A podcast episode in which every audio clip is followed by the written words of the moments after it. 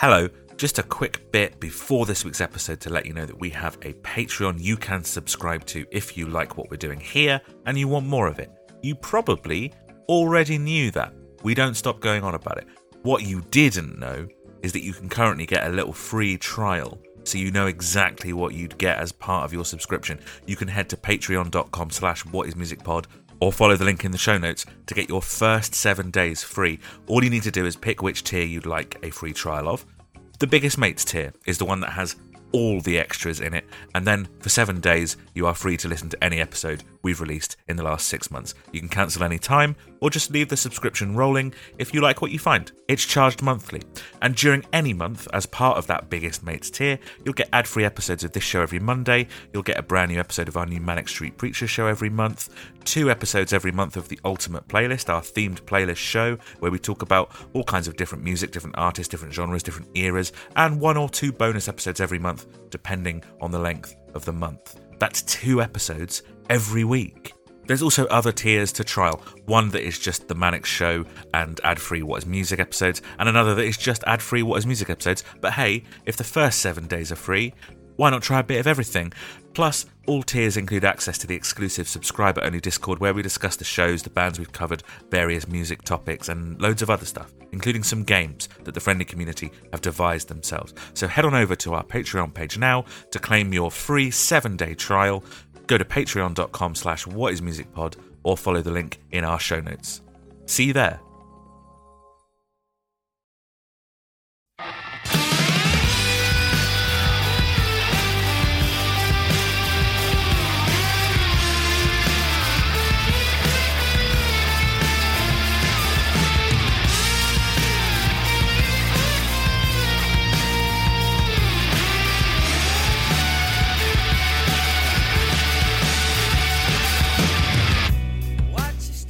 Uh, thank you so much for doing this. Um, it's a pleasure. Uh, I think we're all uh, big fans of yours, so this is very oh. odd. Um, let's let's not let it get awkward. No, let's get it. Let's let it get really awkward. Yeah. yeah. yeah. Have you heard our podcast before? I have. Oh, oh no! Early on, I, I heard. Um, I heard. A couple of early episodes, I think, and I haven't been okay. able to listen for a while. No, that's that's the experience um, so, of most people. Unless it's changed massively. They can yeah. they can listen to a couple of episodes and then they cannot listen anymore. that's that's that's been the theme. Um, okay, cool. So you pretty much know that we're like not all of us are Manics fans. And, yes, well, we are yeah. now. Right. Oh, okay. Because one of the first time Lucas one of you. Barely listen to anything by the Manics. This guy. Right, yeah, there you that's go. That's Lucas. There you Yes, Lucas, yeah. And now I know them more than any band ever. yeah, because of all Just the homework we, we get. Because we've had to do so much homework. yeah, yeah. And I'm Brilliant. the one that's been a fan since I was like thirteen, fourteen. Right. And then Steve has sort of had that through osmosis because he's uh, a good friend of mine. Yes. Right, I see. Okay. Yeah. And so, uh, I mean, full disclosure, none of you are Welsh. No. no not. Right, sadly. No.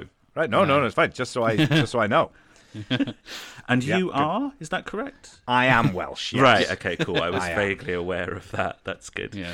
yeah. Um, no, I just, I just sort of always find it um, an extra lovely thing uh, that um, that people are into the Manics who aren't Welsh.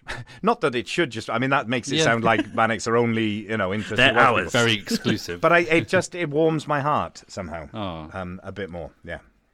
That's really that's a really nice uh, way of looking at it. A, a lot of our guests have been Welsh, actually. Oh, we've right. had we've had Neil, who I think you know from the Welsh Music Podcast, because I think you've chatted to him. Oh right, yeah, yeah. Um, and we've had Greg Haver, the producer of a couple of the Manics albums, yeah. um, and and yourself, and you're right. all Welsh. They, yeah. I d- don't know why I made that observation. yeah, well, no, it's good to know. It makes me yeah. feel more comfortable and uh, okay. Alone. That's good. Thank you. That's very good. Much. Uh, and also, uh, hello and welcome to Do You Love Us? A critical analysis of the history, cultural impact, and music of Manic Street Preachers. Uh, we are going through their discography, album by album, track by track, asking the questions: does context matter to the way you listen to music? Does knowing the history of a band give you a larger appreciation for their output? And we're more importantly, we're asking the question: do you love us? Us being the band members and music of Manic Street Preachers, not us, the hosts of the podcast Do You Love Us, to which you are now listening. That gets shorter every time I do it. Well uh, done, Adam. I'm Adam Scott Glasspool. With me, obviously, is Lucas Way. I'm very warm. Uh, and Steve Murphy. Also warm. And today we're joined by uh, actor, political activist, busiest man alive, and Manic Street Preachers fan, Michael Sheen. Ice cold. Ooh. Oh, Ooh. Good lord. uh, Michael, welcome to the show. Thank you um, very much. I've never called it a show before in my life. Um, I only come on shows, so you okay, better start getting used to calling it that. Thank God. Um, you are, I mean, you know this. You're an actor in yes. film, television, and on stage. I do uh, know that, yes. You've played journalists and politicians and football managers and robot bartenders and Jesus, mm. uh, which I think makes you the most qualified person we've had so far to answer this question. Huh. What is music? It is the answer that our heart yearns for and can barely understand when it comes, but it soothes the monster within us. Oh, and that's so obviously that's the, the kind... best answer we've had so far. That's the kind of answer you get when you have like a Shakespearean actor on the podcast. Michael, can I just perfect. can I just embarrass Lucas for a second? When we asked Lucas in the very first episode, he said it's some notes in a row that sound nice. Stand by. It. Well, I yeah. have to say that I like the directness of that. yeah, and yeah. The literalist of senses, and that probably is true. The Manics would, you know, prefer that answer. They certainly yeah. would. James would just look at me with a very withering look if he heard what I just said. um, yeah, obviously you you are known as an actor. Has music always been a big part of your life? Uh, absolutely. I mean, increasingly so. In that, you know, you hear a lot of people say, "Oh, I grew up in a house where there was music playing all the time." I don't remember music ever being played in my house when I was growing up. Oh, really? Um, no. That uh, is unusual. Yeah, can't remember. I mean, I guess the radio must have been on, but my mum and dad, not particularly into music, really. I mean, wow. I do remember, like, my mum my mum telling the story about when she was a kid growing up in, in Port Albert, that her, her and her friends, when they were teenagers, would go down to the beach. There's like a sort of promenade place. And people, and someone had got a record player, and they were playing, I, I don't know, rock and roll. She just called it rock and roll. Yeah, sure. Maybe the Beatles. I don't know. Elvis, maybe. Who? Um, yeah. Uh, and and someone had a, a record player on the back of like a car or something, and they played it down the beach, and everyone danced. I mean, it sounds like Grease. And yeah. Pat- right, yeah. I mean, the film Grease, not the place Grease. Um, and yeah. and Port Talbot is not really like the film Grease. But so she must have enjoyed that. But I don't really remember my dad or my mum listening to music much. And when you, when I tell you the first album I ever bought. Oh, please do. Um, it'll become clear how far I've come. The first album I ever bought, and this was before I had a record player or anything to play it on, right. was an album by a band called The Barren Knights. Have you heard of them? Nope. Does nope. the confused expression give much away? Do you know what? I'm glad you haven't heard of them. They were essentially a sort of comedy parody group. They were like the British version of Weird Al Yankovic, but much less cool. And Weird Al Yankovic isn't that cool, to be honest. Um, and I think they had an album called Nights of Laughter, and I had that. I, I have no idea why I bought that. I must have heard something and... Something but you couldn't play it. Tickled me. But I couldn't play it, so I just looked at it. You just yeah. wanted to own it. Yeah. yeah. And how um, old are we talking at this point? We're talking about, ooh, it's probably about, tw- oh, God, how old would I have been? Like Careful, because you ten, might say, an, oh, ten, that, okay, eleven. That's, that's just about the right age to be buying like a parody yeah, album, I yeah. suppose. If you said thirteen, that would have been too It'd old. It'd be tricky, wouldn't it? And then within a very short space of time, by the time I got to about twelve, I was, I remember, like, being really into, well, Oh Superman, the Laurie Anderson, weird song, um, Oh Superman, yeah, yeah. inexplicably became a bit of a chart hit, and I loved that. So I obviously had a sense of the sort of the, the strange and the odd and the eccentric mm. at that point. Mm. Um, and I remember buying like early singles. This is when I did have a record player. Early singles like, um, well, my favourite song, and probably in some ways still is, is Vienna by Ultravox. I loved that.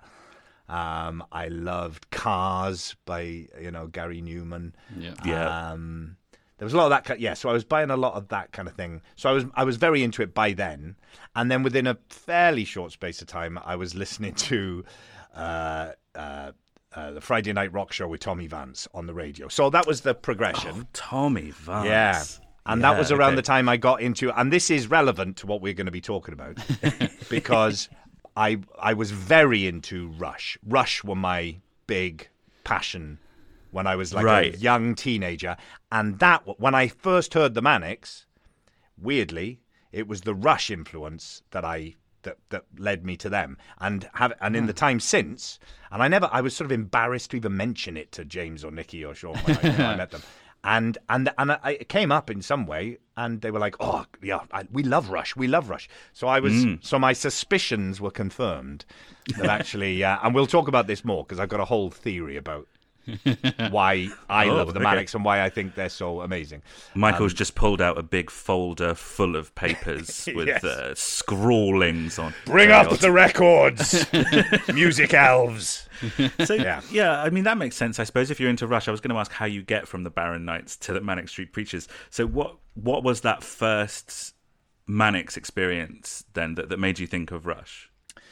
Um, well, it's hard now to remember what happened in what order, but let's yeah. let's say yeah, all right. I'll take that. that. This is not my first experience of the Manics, but their okay. their very first song, their very first single, "Suicide Alley," mm. I would say, in its most stripped down version, is a cross between you know the Clash, Sex Pistols, and yeah. Rush. So you've got the kind of directness, the simplicity, the directness, the blunt instrument of punk, and yeah. then that. But the chord progression that's going on in the background could be off um, like Tom Sawyer or uh, you know um, uh, Moving Pictures Rush album. It's like it's got a it's got a prog rock, specifically Rush chord progression going on in the background, whilst you've got this kind of punk thing going through it.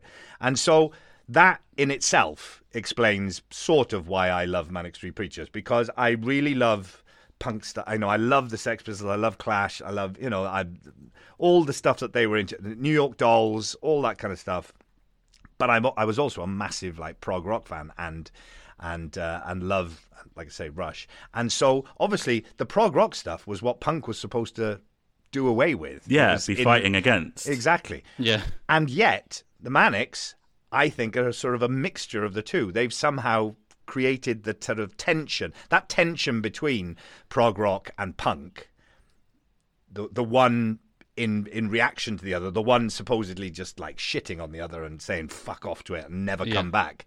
That tension is in their music. That's what I think. That's what appeals to me about their music generally, is that balance. It's something that I've learned going through this podcast, finding out more about the albums. I came in, um, I'd heard Send Away the Tigers and I'd heard a couple of other bits and pieces, the singles and things like that. That's where I sort of came in.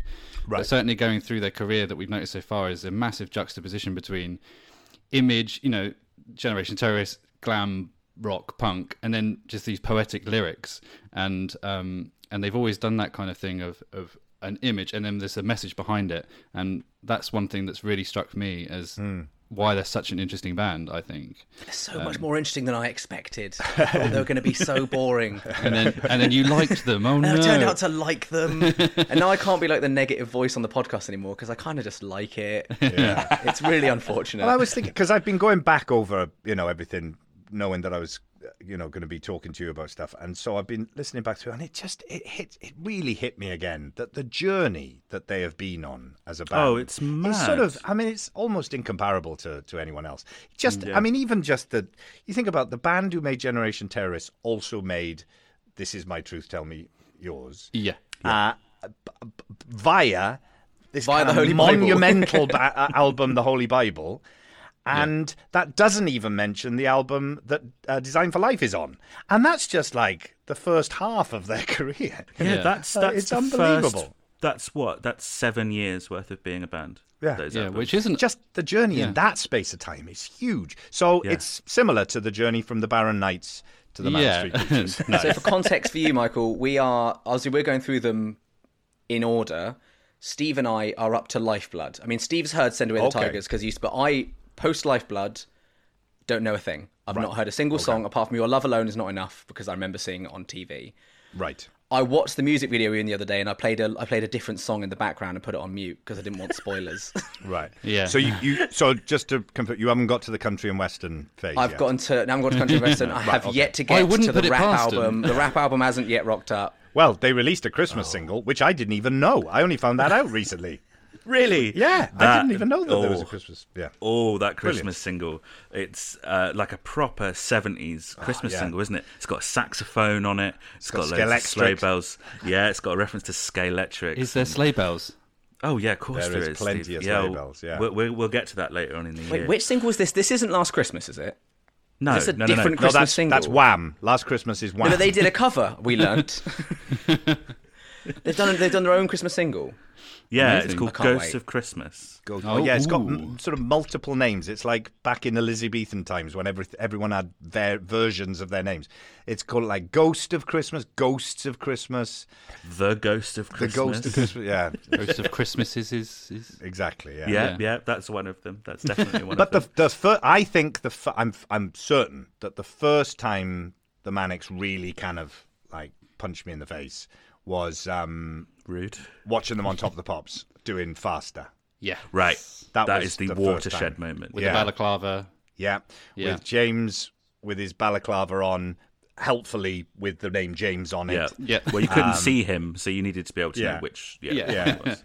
And, uh, uh, and, yeah, and Nicky looking like Godzilla, towering, like yeah. taking up most of the stage with his legs.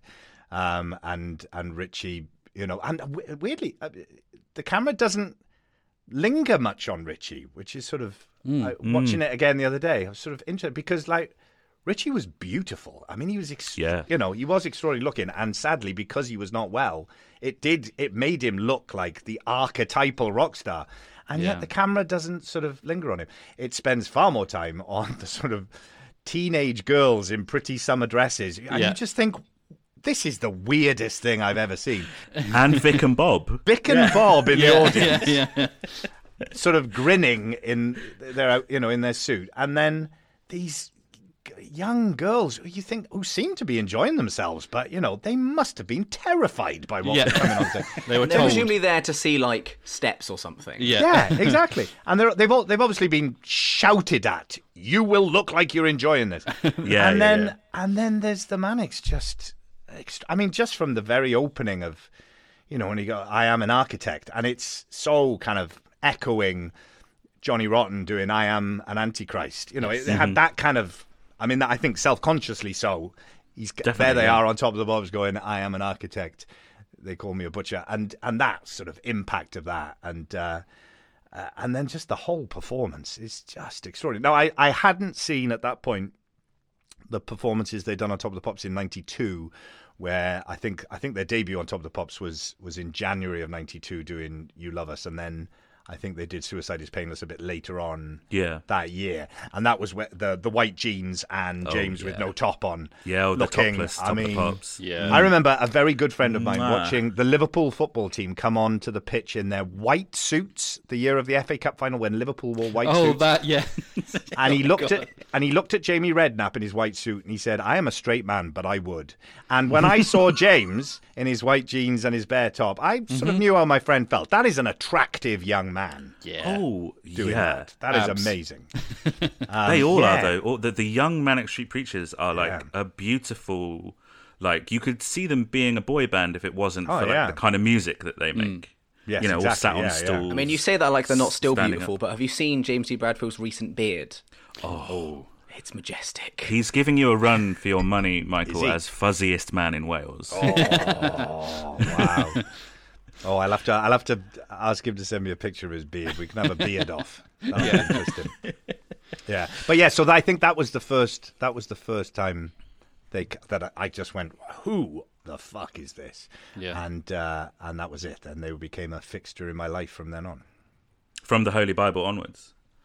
Yeah. Well. For, yeah. Exactly. From that. From that period. And um, I mean, it took me a while before I really kind of dove in there, but. Um, mm. And, and obviously a lot longer before I actually met them and got to know them and and and uh, and, and started to sort of do things with them. Um, but uh, but yeah, from from pretty much that period on, really. I, I, I and to be honest, I I didn't really appreciate Holy Bible until much later.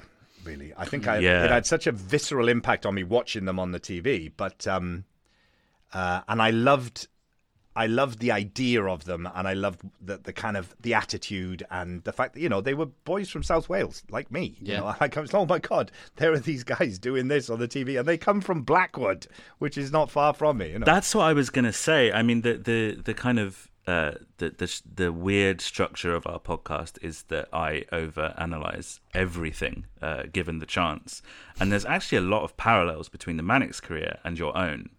Uh, chief amongst which is that you, you you're kind of a similar age. I mean, you're the same age as James Dean Bradfield, I think. Hmm. But I yeah. appreciate you. You are a Hollywood actor, and I don't want to give away your age on, on no, the podcast. No, it's true. That is correct. Yeah. You're six five, aren't you? Yes, that's right. I'm yes. six five and twenty four. Yeah. Yes, correct. Um, did, did you feel like?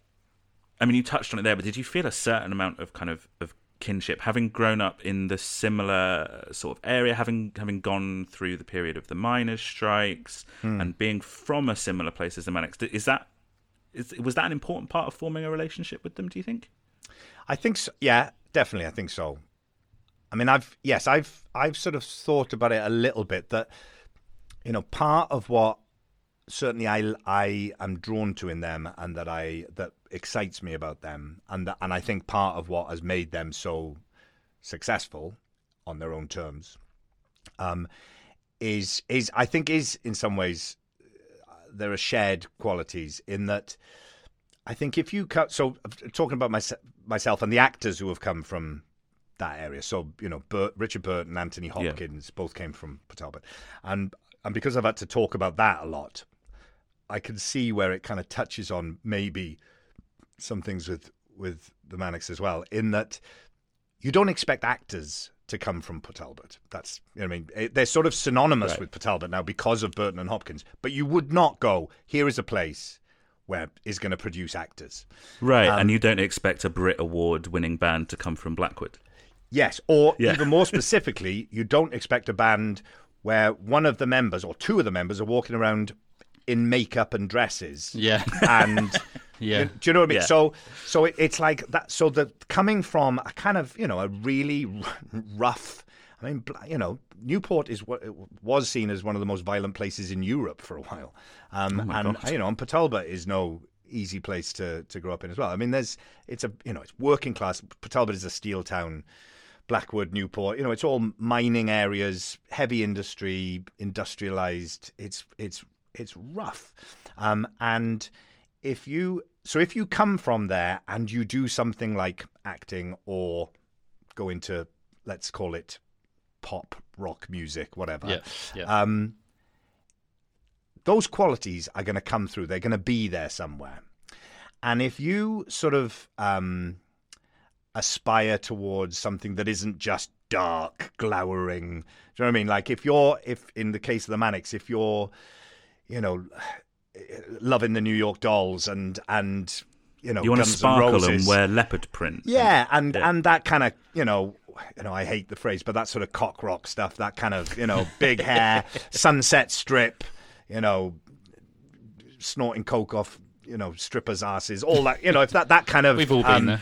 We've that yeah, kind of yeah. thing, that Those kind days of brand. Me.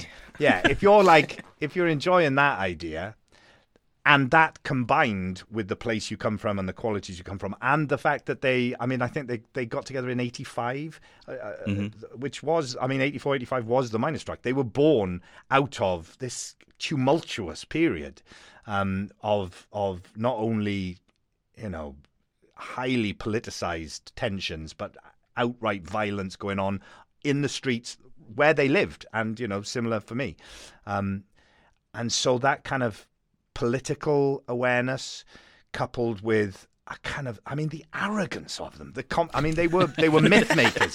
They were myth making as they were going along. Bert, Richard Burton was the same thing. Richard Burton, Dylan Thomas, these sort of Welsh icons. They made mm. myths about themselves. They were knowingly doing that as they were going along, and that was part of what gave them their their sort of. Uh, their charisma and their and their kind of um, star quality in lots of ways, that they are making those myths. And they went out to go, you know, I mean, anyone who writes, I laughed when Lennon was shot, in, know. you know, on their first, yeah, or, you know, says the so stuff much. that they were saying. They know, they knew what they were doing, you know, yeah. and um, yeah. Uh, and there's th- that kind of confidence. And I, I, I recognise a bit of that in myself as well, in that coming from the place I came from, you would, in some way, if someone was writing that story of me coming from Port Talbot, the lads coming from Blackwood, you would write the story of, you know, the working class guys who come up and are a bit nervous about, you know, and being locked out and kept out of the club, and they have to fight through. And I think all of us, me and them, were like, I mean, it didn't even occur to me. You just go, right, I'm just I'm just doing this, and I'm mm. just going to be better than the rest of you, and you are just going to have to deal with that, you know. So the the spirit of You Love Us yeah, was, yeah. was absolutely the thing that kind of drew me to them. I was like, absolutely. You don't go out there apologising or being grateful for the place that you're being given in the club. You go out there and you and you piss everyone off, and then you go, you fucking love us. That's the kind of that's the kind of attitude. Of, I recognise that coming from the South Wales valleys, you know. Um, and and so I can see some crossover there of of of just, you know, being out there. Now what I where where I did sort of, I remember feeling kind of guilty about the idea that um, they stayed in Wales, that, you know, they didn't they right. didn't go off, you know, they they were, that was one of the things about them that that marked them out, was that, oh yeah, they didn't care about America, they didn't care about, you know, they still live in Wales, they didn't even go to fucking London, apart from doing, you know, all that kind of stuff. So, and that always kind of made me go, yeah, and I did, I went away, I didn't, I, I've always had a kind of a guilt about, you know, people becoming successful by leaving Wales and not, and, and, and kind of, you know, just pulling up the drawbridge kind of thing. Um, do you think it's, do you think it's important to keep that kind of connection to, to the place that you came from? Uh, it is to me, um, and it has, and I've, and I've, you know, I live back here now. I've moved back. I'm, I live yeah. in Port Talbot again. Um, and uh, it's funny. I saw what did I, I saw a, a quote the other, or the science fiction, uh, the great writer Ursula K. Le Guin said. Uh, I was watching a documentary about her the other day, and uh, she said, "True journey is return." And I thought, oh, that's Ooh. interesting. I'd, I'd never heard that before, and I, I thought that's really interesting, because I've sort of found that. I'm I'm going through that now. I'm experiencing that. Um, uh, and I, I so it has been very important to me, uh, and I think it's certainly important to them. Um, I suppose that comes that, that sort of comes from that um, uh, that Joseph Campbell sort of uh, hero's journey kind of thing, where you start yeah. in a place and then mm. go through these trials and tribulations and return having changed. Yeah. Well, and there's also there's also the thing that, like Nicky said, about when after um, Gold Against the Soul, and the, for the next album, the record company, I think, said, you know, oh, we'll take you to Barbados. You can record it there. And he was like, no, fuck that. No, we, no, we have gone. We're going the wrong way here. We yeah. need to just go back to basics and, you know, record it in Cardiff or wherever they record it. The know, red light district every, of Cardiff. Yeah, strip please. everything away. Yeah. And I think that connects that sense of, no, this is who we are. This is what matters. This is our, like, base. Uh, this is our baseline. This is what grounds us and reminds us of what is important to us. And I think that is that if you don't have that, I mean, some people, you know, come from, I suppose, homes that were never that for them in the first place, and they have to find their home. That's that's yeah. their journey, you know.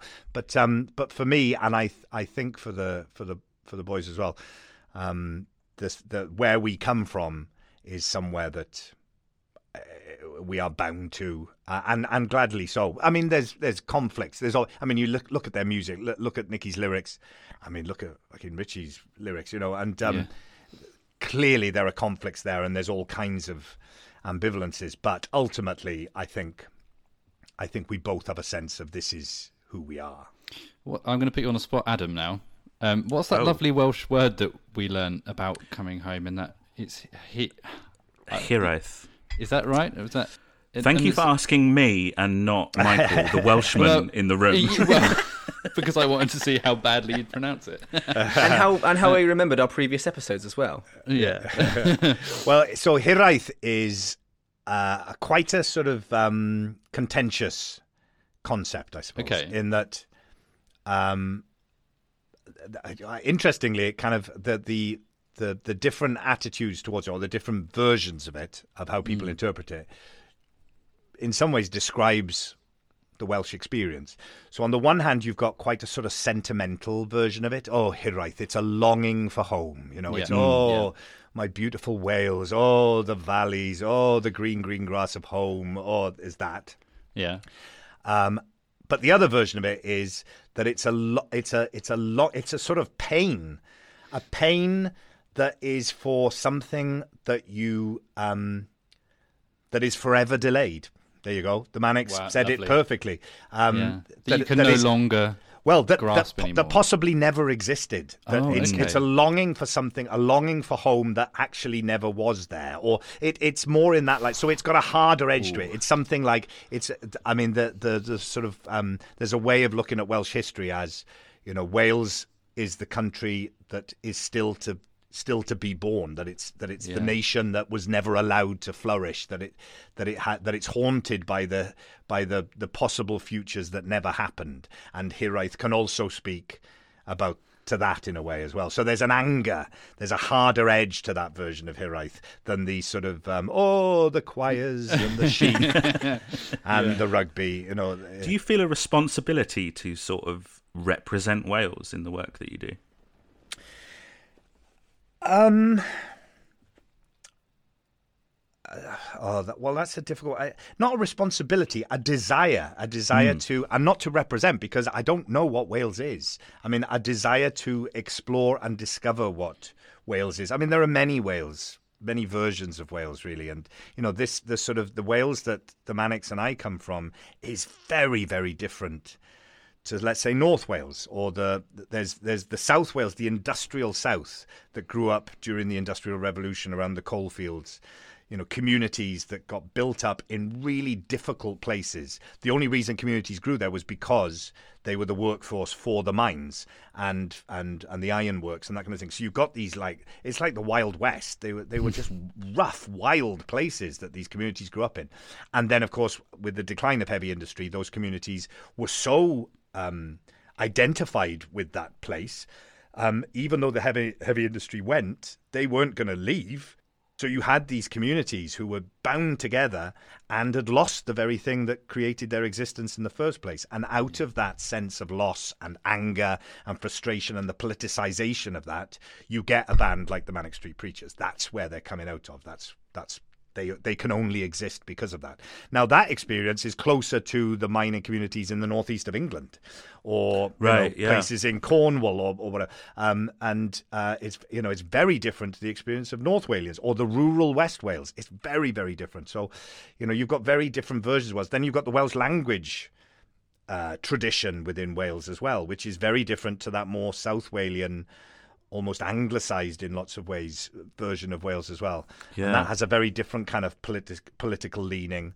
Um, and it's one that the Manics have dipped into now and again. I mean, the song uh, uh, the song about uh, uh, Capel Celyn, about Tryweryn, about the um, the village. Ready for Drowning. Was, yeah. yeah, Ready for Drowning. That, that, was, uh, that was drowned, literally drowned in nineteen sixty-five in order to create a reservoir for Liverpool to create yeah. water there.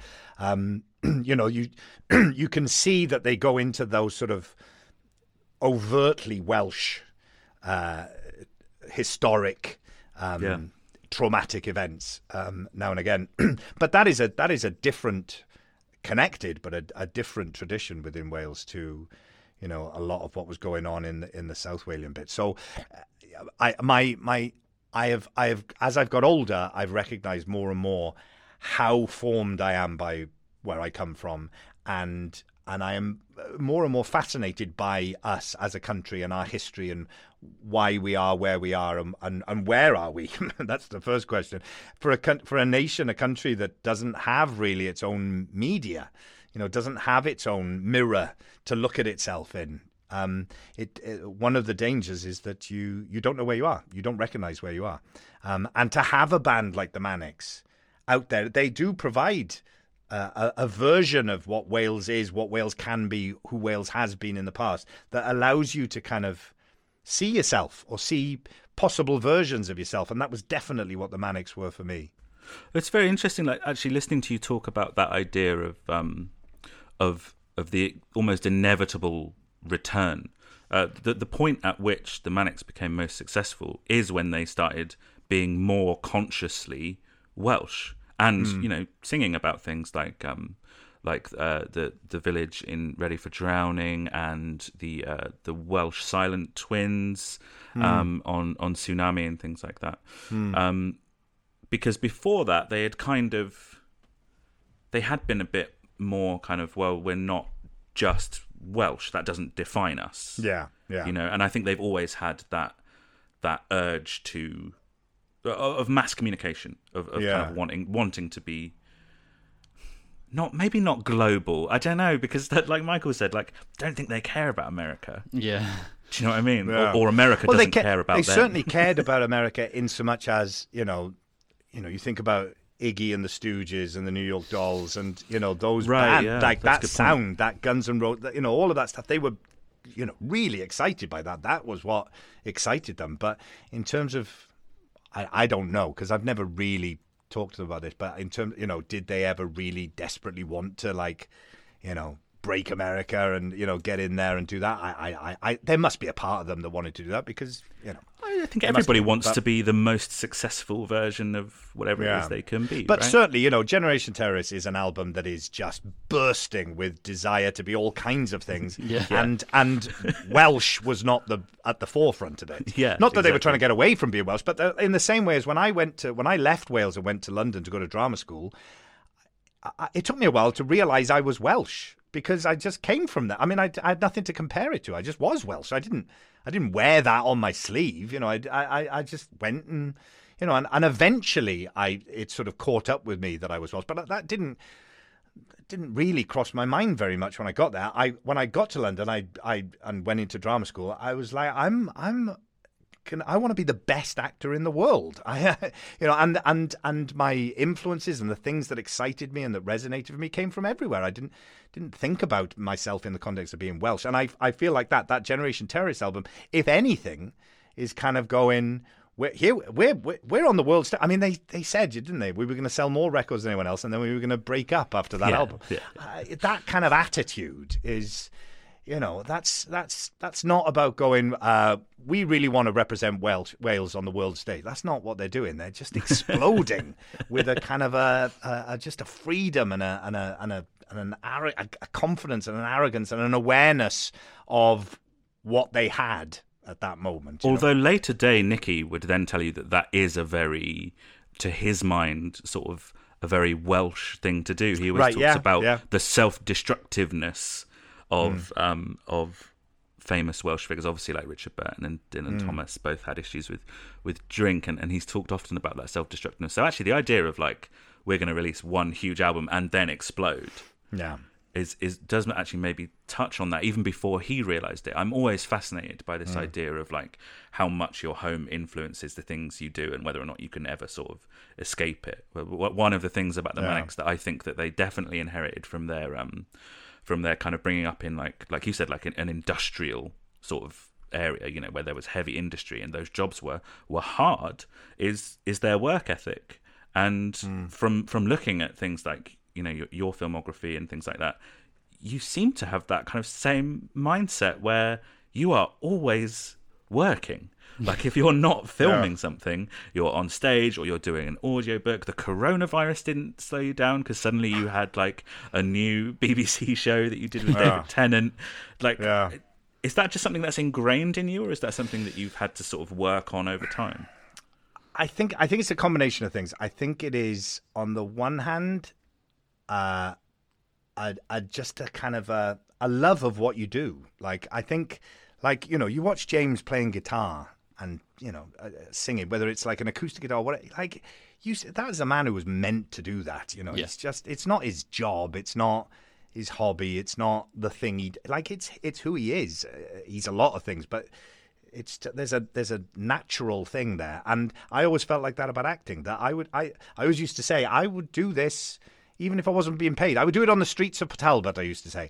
And then in two thousand eleven, then did, I yeah. did do it on the streets of Port Talbot, yeah, which always sort of made me laugh. But but that kind of confidence that comes from going, I don't give a fuck if someone pays me to do this. I'm doing it. I, no, I'm not waiting for someone on the other end of the phone to say, oh, you can do that thing you love now. You know, like I, yeah. I never, I never had any time for that. Now, again, that's a, there's a sort of an arrogance about that, which mm. I think people...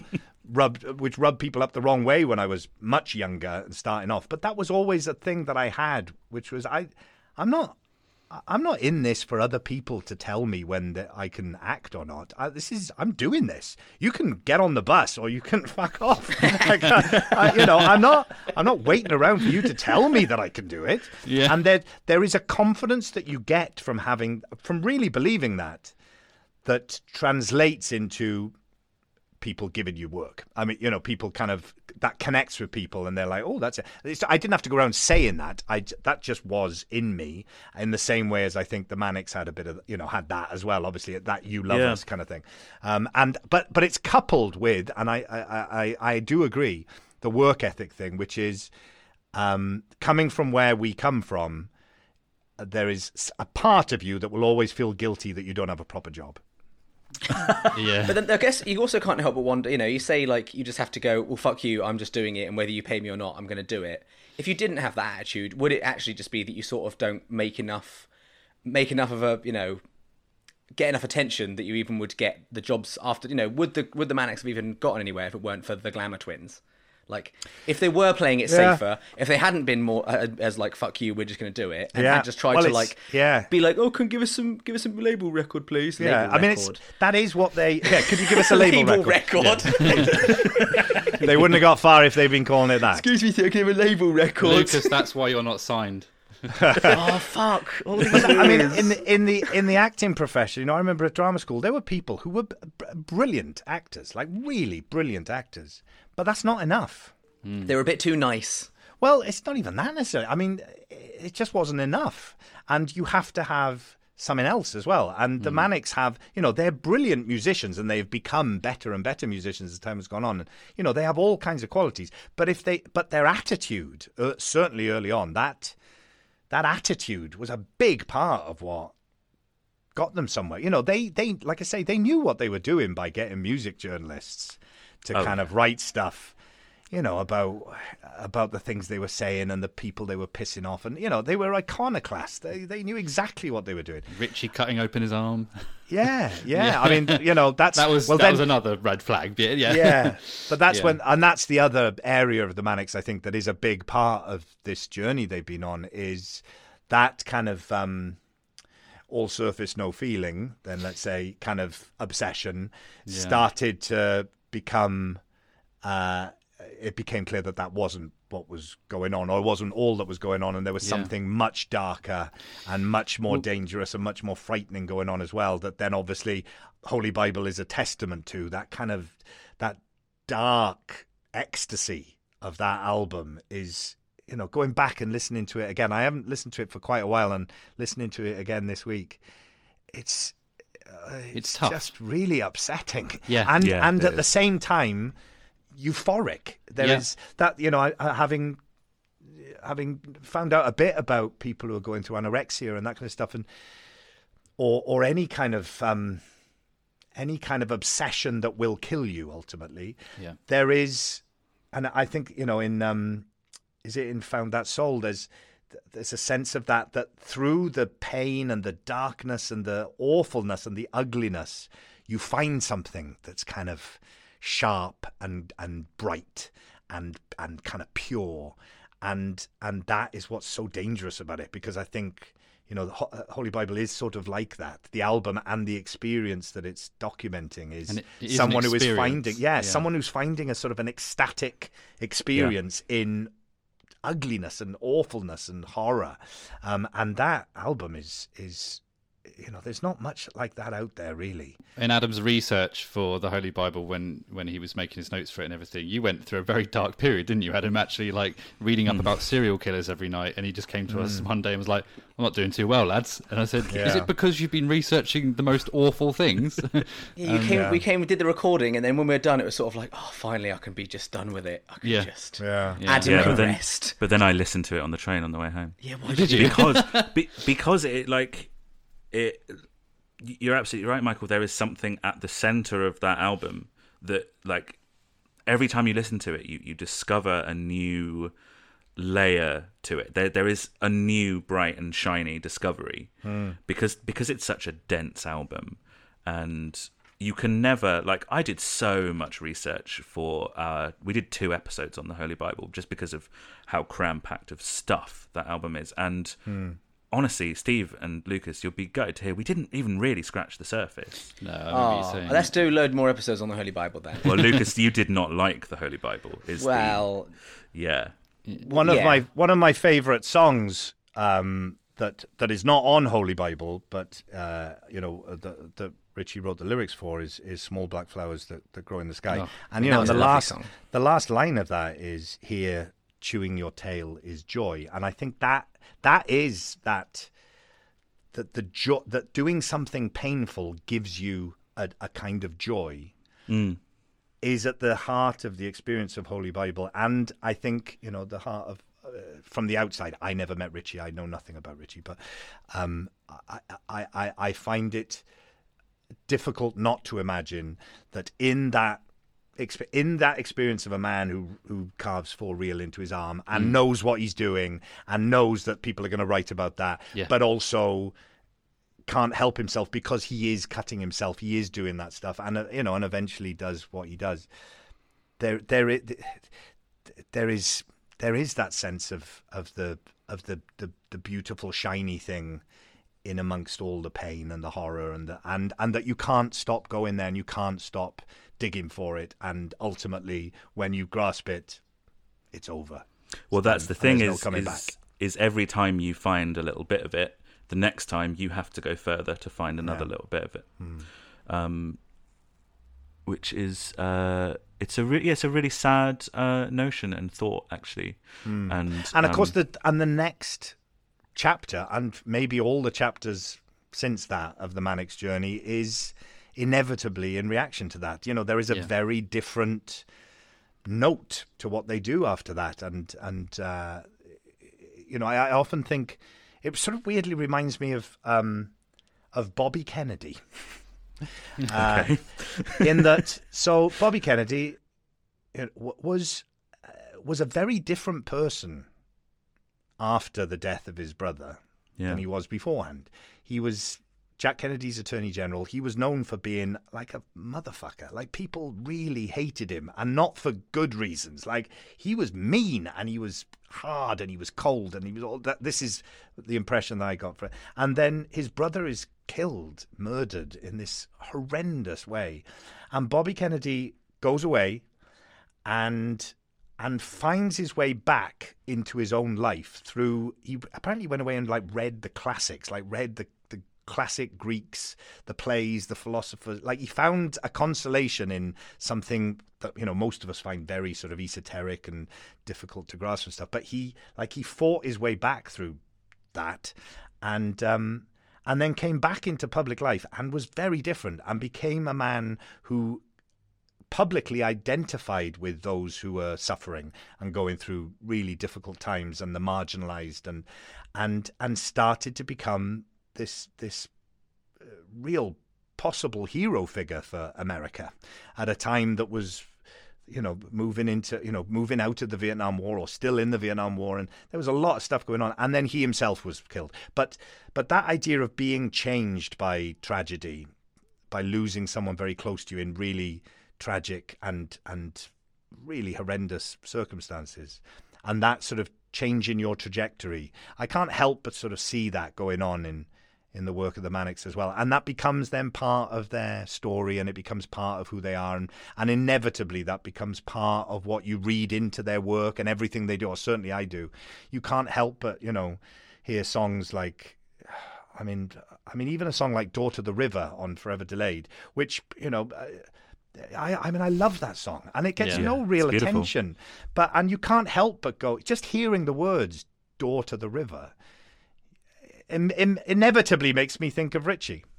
I think that I think those words made Steve cry, actually, didn't they, Steve? Uh, yeah, I, I, I, I cried quite a bit, Lucas. Thank you very much. You mentioned the past, and I'll weep. yeah, yeah. But and there is an emotional quality to their work. I mean. I, I, I, there's not many songs pre, you know,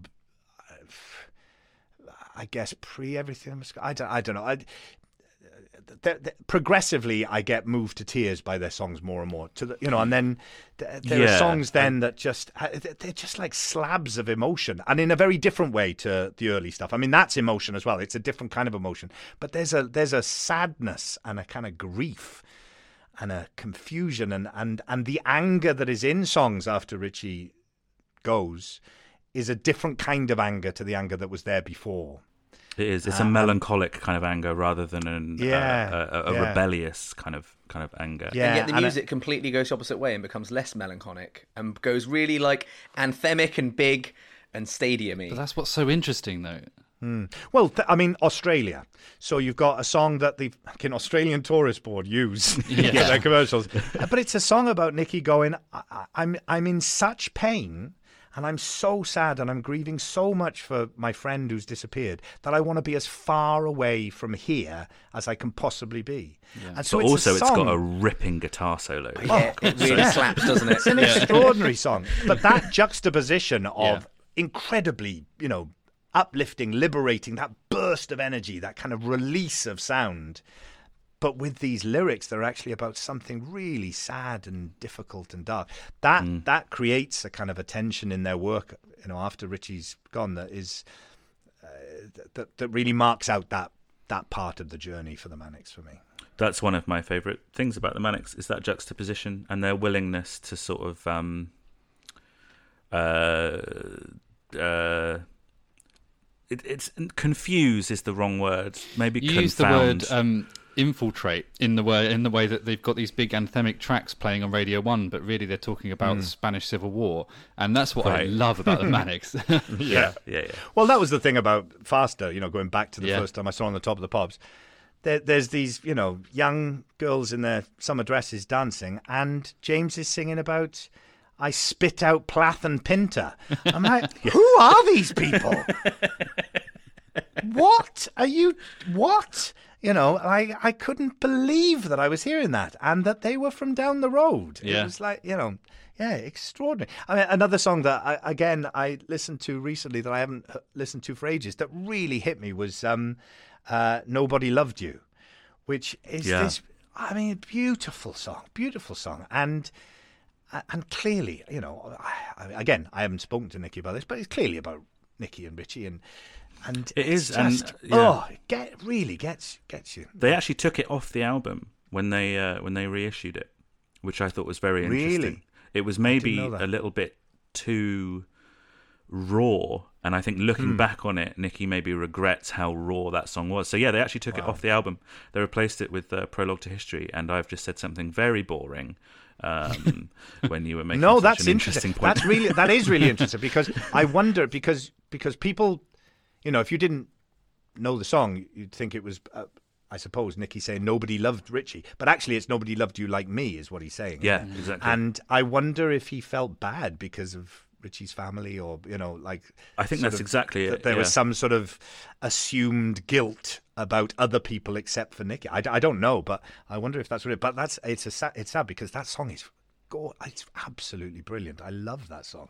It's of the of going back and listening to stuff. That is the one that I sort of rediscovered in a way that hit me the most. I think mm. I, I rediscover something uh, something new every time I go back and go through sort of the discography. That's why doing this podcast has been like such a joy. Just sort of like the breadth of their work and and their kind of they seem to do like an almost sort of. Um, one for me, one for you kind hmm. of thing, where they'll do a Send Away the Tigers and they'll do a Postcards from a Young Man to kind of go into their later career that are these hmm. big sort of mass communication records. And then they'll do a Journal for Plague Lovers and they'll like do a Holy Bible. Um, yeah. Well, there's, there's another element, I suppose, to them, which is, you know, and people, I, I know that they've, they've sort of had to deal with journalists and, and fans and, you know, just people in the, business kind of every now and again kind of oh they've lot they, they've sold out now and they've they've yeah you know they're not what they were doing before I'm not because they're just trying to be a big band and and I know Nicky you know I, I know that the band themselves have kind of gone no we want to be a big band in Britain we and there is you can look at that as as oh is that the you know are those are those the values that the Manics supposedly espouse but On the other hand, I want a band who are singing about spitting out Plath and Pinter and, you know, and and doing stuff about Capel Celyn and, you know, and all the, all the stuff that they're doing. I want them to be a big band because, yeah. you know, it's one thing to have a band who are doing that kind of stuff and only twenty people are listening to them in a church hall. But if they're being played on Radio one, Radio two, on Top of the Pops, and they're dealing with these kinds of subjects, that's amazing. I want them to be as big as possible. So that kind of dance that they've done... And, and and writing anthemic songs that, you know, that maybe afterwards people will go, will find out a bit more about, you know, Kevin Carter or whoever it is. You know, for, for every uh, Design for Life that people, you know, think is actually about just getting pissed and I don't give a shit. You know, for every misinterpretation of their yeah. big songs, there are also people who have had their eyes opened and their hearts opened and have expanded their, their their sense of what is in the world, and I include myself, by the Manic's stuff, by what they're doing. And because of the way they write their songs and, and what it makes you feel, coupled with what it makes you think about, uh, that's what they've done. They certainly did it for me. I mean, I, I, th- there is also, like, you know, back to my over-analytical brain, there's also a comparison there to be drawn with you. Did you ever get sort of the accusation that you had sort of sold out, because you kind of do the, a similar thing to the Manics, where they'll do a very interesting and, and weird little album like The Holy Bible or Journal for Plague Lovers or Rewind the Film even, and you've kind of done films like Damned United and Gospel of Us and uh, what was the one with, with, with Ben Stiller recently? Brad Status. Oh, yeah, yeah, Brad Status, yeah. yeah. Um, but also Twilight, Underworld, hmm. Tron. So, like... Th- Is that a conscious decision to kind of do that one for me, one for you kind of thing? Or is that no. it's literally just a response to material? It's a response to material, and it's a, it's a, a, a reflection of... Those are my glam rock films. Yeah. Like, yeah. Listen, I love putting a bit of eyeliner on and yeah, bumping oh yeah, it definitely. Up. I mean, black extensions and, you know, or putting a bit of leather on and being a werewolf. I mean, I love that stuff. That, and that is sort of the equivalent of that that kind of... New York Dolls, the glam rock stuff of, of yeah. the Manics as well. Like that, it's that's a part of it. It's not, you know, you can't separate it out. I mean, you can look at the Manics and and say, oh well, you know, look at you can see all their influences. You can name the bands that there are bits of in their mm. stuff, but ultimately, it's the fact that they they have a sensibility that is drawn to all those. And and like I say, the whole Rush versus The Clash, you yeah. know, or Rush versus the Skids, or whatever you want to, you know, however you want to define it.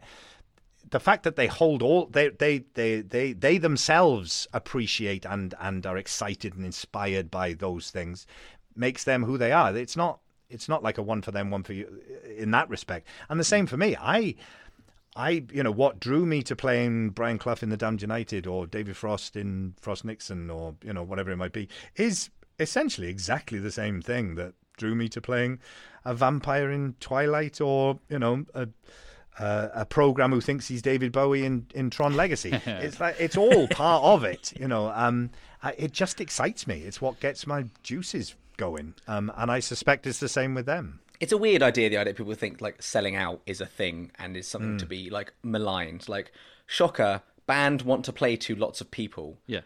Shocker, yeah, actor yeah, exactly. wants to be in films and, mm. and that are popular and are seen by lots of people. Yeah, yeah. Why is that well, ever considered this... a bad yeah. thing? Yeah, and when I when I did do the Twilight films, and I remember doing you know interviews for it, press for it, and I just remember really being struck by how fucking snobbish people were. Really? These these these interview these journalists who would come and you know and and, and interview.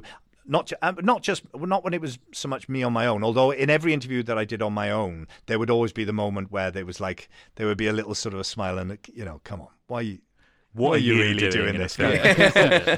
But often we, as a cast, would do interviews ourselves, and the fucking audacity of some people who would sit there and be so condescending to these to the you know this group of people, and I would and I used to take quite a lot of enjoyment in just going for them yes. on, be, on behalf of this group of people um, and sort of talking about, you know, some of the greatest writing that's happened in the last hundred years has been in what would be called genre you know, yeah, stuff yeah. like science fiction. You know, I'm yeah. a big fan of Philip K. Dick and and Ursula Le Guin, and you know, people who are just doing extraordinary things, and in comic books like Grant Morrison and Alan Moore, and you know, and the fact that people are so snobbish when actually they're just ignorant. They just don't understand what it is. They don't get it, and they show how superficial their enjoyment of the things that they would hold up as being worthwhile is. If you can't actually see what's worthwhile in in anything outside your own little bubble, then you know you're the one who's superficial, and and and so to be patronizing to other people about it, and and that's what I discovered during that period of time. You know? It's like exactly, I have this man. I have this issue with the phrase guilty pleasure. Like, because mm. if you enjoy it, then well, I love ABBA. Yeah. I don't give a shit if anyone knows that. Oh, like, fucking it, ABBA yeah. have got some hot yeah. badges. But like, bad some, example, ABBA slap. Yeah, I know. But do you know what I mean? Like, you say it to someone, they go, oh, yeah, but why? And are you doing that just because it sounds cool? It's like, no, because I just mm. want to dance to Dancing Queen at a wedding. I don't give a fuck. Yeah. But like, the, yeah, the, if you if you like something, why should, it, why should you feel guilty about it? It's that same yeah. kind of sentiment, really, isn't it? The idea yeah. that the idea that popularity it immediately makes something lesser or less of, like, valid is... nonsense. Yeah. Like I really, I, mean, en- I really enjoyed Frost Nixon, but also I just really want Tron three, and I want, and I want yeah. your character to, to return from the dead. Spoilers, and yeah. and be the main antagonist, and yeah, I'll just watch yeah. that for three straight hours. Just give I, that to me. Thank you very much. And if you can I make that happen, in, I could not get it. into that outfit anymore. oh. I, that was there were no zips on that outfit. They can do you a lot of things with C G I these days, though, oh, Michael. They God. can, you know. Yeah. They did a lot. If you could make that happen, that that'd be a real good favour for me. Just Tron yeah. three. You know, you put in a word. Oh no, you put so in a word. Yeah, it's funny because I mean, the, with the Manics as well. There's like I, you, you asked me to, you know, do my top ten and that. Oh and I yeah, was, and spoilers. It was, which we'll was, do that. We'll do that a little all right, bit later. Which was really difficult. I mean, it was really. Hard. Oh yeah, it's tough. And but ultimately, with with some of the choices, I just sort of went for the songs that I still find myself singing in my head most of the time. Mm. You know, so. Um, and and it's difficult, isn't it? Because there are, in terms of when you talk about you know popularity, there are some songs on Everything Must Go that I've heard so much, and that every you know, and this is the thing with Design for Life, I suppose you've just heard it so much that it starts to it starts to well, it stops being a song anymore. It's like the Beatles. When I, as a, growing up, the Beatles were like hymns. You know, song yesterday, yeah. and you know all the the, mo- the yeah, like I didn't think of them as songs. They were they weren't they weren't a band that you could enjoy. They're just part yeah. of the fabric like, of reality. Yeah, yeah, they just they yeah. just are. And yeah. you have to sort of you have about. to rediscover the Beatles, don't you? Really, like I, you know, I then heard the White Album, was like, oh, oh, they're a band. Yeah. Oh, they actually like you know, and then I, you know, and and that opened it up for me. But um, and it's a little bit the same with that Everything Must Go period, and you know, and some of um. Uh, This Is My Truth, Tell Me Yours, which is why I suppose there are there are there are a lot of songs on both those albums that get no attention at all. yeah. You know, there's the standout songs from both those albums, and rightly so. But then there's these, you know, these other songs, like for instance, like um, uh, you know, Nobody Loved You. There's that that sort yeah, of it's definitely a that, hidden gem. Yeah, yeah. And so that was sort of refreshing in a way to be able to go to an album that I thought I knew so well and that I'd heard so often. Mm. Um, and then to kind of rediscover songs that I was like, oh, yeah, I only ever listened to this once or something. You know, like it's, it was, I felt bad about that, but it was, it was, it was refreshing to do that. Was it a bit weird? Like in the same way that this interview is a bit weird, was it a bit weird to like um, be a fan of someone that you then you meet through like in a professional capacity sort yeah. of like then well I didn't meet them, them in a professional capacity. I was walking down Chiswick High Road one day sure I, in fact it not one day it was on Saint David's Day, and I was with my daughter who was I think she must have been about like three at the time four or something, and I'm walking down the road and I suddenly hear "Oi, Sheeny!" And I turn around and it's James Dean Bradfield. A bona fide rock star is that shouting sounds... "Oi, Sheeny" at me. And I walk terrifying. down Chiswick High Road. I, and we, I, I, I, I was thinking, I mean, I, obviously, I was like, oh my God, this is James Dean Bradfield. Yeah. Um, but I was like racking my brain. Have we, have we met before? Have I, did I black out and we met before? So, anyway, we had this lovely conversation and that was it. We were friends then from, from then on. Right. And it was weird. It was weird, but... Um, But but we, we just sort of, I don't know, there was something, we just sort of clicked, really. Mm. I mean, I know James better than I know the other two boys, the other two guys, but um, it, it's, it just, I don't know, it it didn't feel weird, really. It felt like sort of yeah. right. Organic. So, so does that mean that we're friends now? no, no, okay. no, it, okay. no, it doesn't. Right. Okay, that's absolutely fair enough. Um, I'm going to do them in reverse order because uh, um, I want to, and I'm I'm interviewing you. Um, so um, you worked with them in uh, this absolutely mad play that you directed. Um, it was The Passion play, and you did it in Port Talbot. Yeah. What what on earth possessed you to do this? I watched the documentary when it when it was on B B C, uh, and I watched it again recently, and I've never seen a man look more stressed in yeah. his life. Yeah. So it started because the National Theatre Wales came into existence. For years and years and years, there's been, you know, there have been arguments about Wales should have its own national theatre, and and then other people go, well, wow, what would it be? Would it be Welsh language? Would it be English language? Where would it? Would it be in Cardiff? Would it be in North? There were so many arguments about it. It never happened, and then suddenly it was happening, uh, mainly because a Scottish man made it happen. Um, right. But uh, uh, so the National Theatre Wales was coming into existence, and I was approached uh, and asked if I wanted to do something in its first season, in its inaugural season. And I, with the, um, you know, with my Generation Terrorist attitude, was like, oh, they'll want me to play Hamlet yeah. in Cardiff, and I really can't be bothered. Yeah. Um, and um, and I turned up uh, to talk to uh, a woman called Lucy Davis, who was the person who was sort of helping put it together, the dramaturg. Uh, um, and, uh, and she said, um, actually, we're looking to do something that's work that is much more tied to the community that it's coming out of, mm. and that is not necessarily uh, in a theatre. We're looking to to explore alternative ways of of, of relationships between the audience and the yeah. and the perform performers and and, and we'd love it in. and we'd love it if it was three days long. No, that was all she sort of said, and I found myself sitting there and and my mouth was saying words and my brain was going, no, don't don't say that. No, don't. What are you talking about? I found myself saying, well, I used to watch this. There was a Passion play that was done in Margam Park, which is a park near where I grew, in Port Talbot, where I grew up.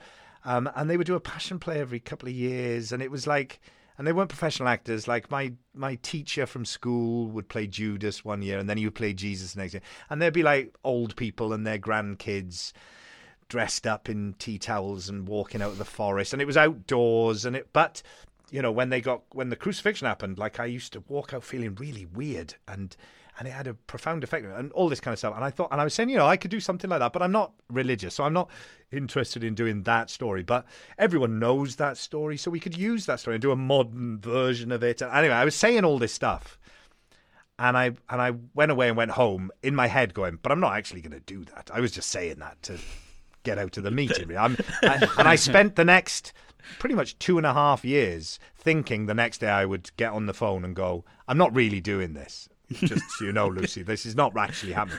But every day it got, I thought up something new, and it developed, and and it started to take more of a shape, and I got more excited about it, and eventually got to the point where I realised, oh no, this is just going to be one performance, and it's going to be non-stop for seventy-two hours, and uh, and I'm going to try and involve the entire town in it, and um, and it is going to be a sort of a modern day version of what would happen if someone like that sort of figure came back now, and uh, and how would people react to that, and what if he wasn't coming to teach anyone anything, what if he was here to be taught, so that the community itself is teaching him, and it's the community who are Uh, the ones who are doing the things that we see paintings of Jesus doing. So what is known as the ministry of Jesus, you know, attending to the sick and the dying and the young and the poor and all that, that, you know, that's what communities do. That's what people in communities do. And so the whole piece was about celebrating that. And I, in order to get the Manics involved, uh, because I thought at our Last Supper, our version of the Last Supper, it's going to be in a working men's social club in the Sandfields yeah, estate. With pints. With pints, yeah. And the idea is that these these places are being closed down, which they were. I mean, that was the reality yeah. that that they were closing down, and and um, and that in our story that was a sort of an accelerated thing because they were where people could could swap stories and, and meet and talk about and celebrate what was important about their town. And there was this other force that was trying to shut that sort of stuff down. So they were, so the idea was that there would be a kind of a resistance in the town.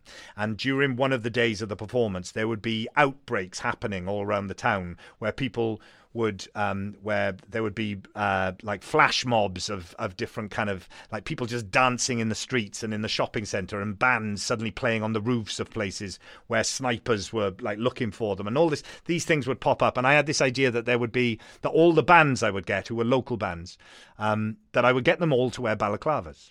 So you didn't know, so it could look like it was the same band popping up everywhere. And then finally at the, our version of the Last Supper, this last night of this working men's club, because it was going to be shut down the next day, um the ba- the resistance band show up, that they like secretly they go, and we've got this surprise guest, and the curtains open and there is this band in balaclavas, and then they take them off and it's the Manics, and they were the, you know, that was the idea.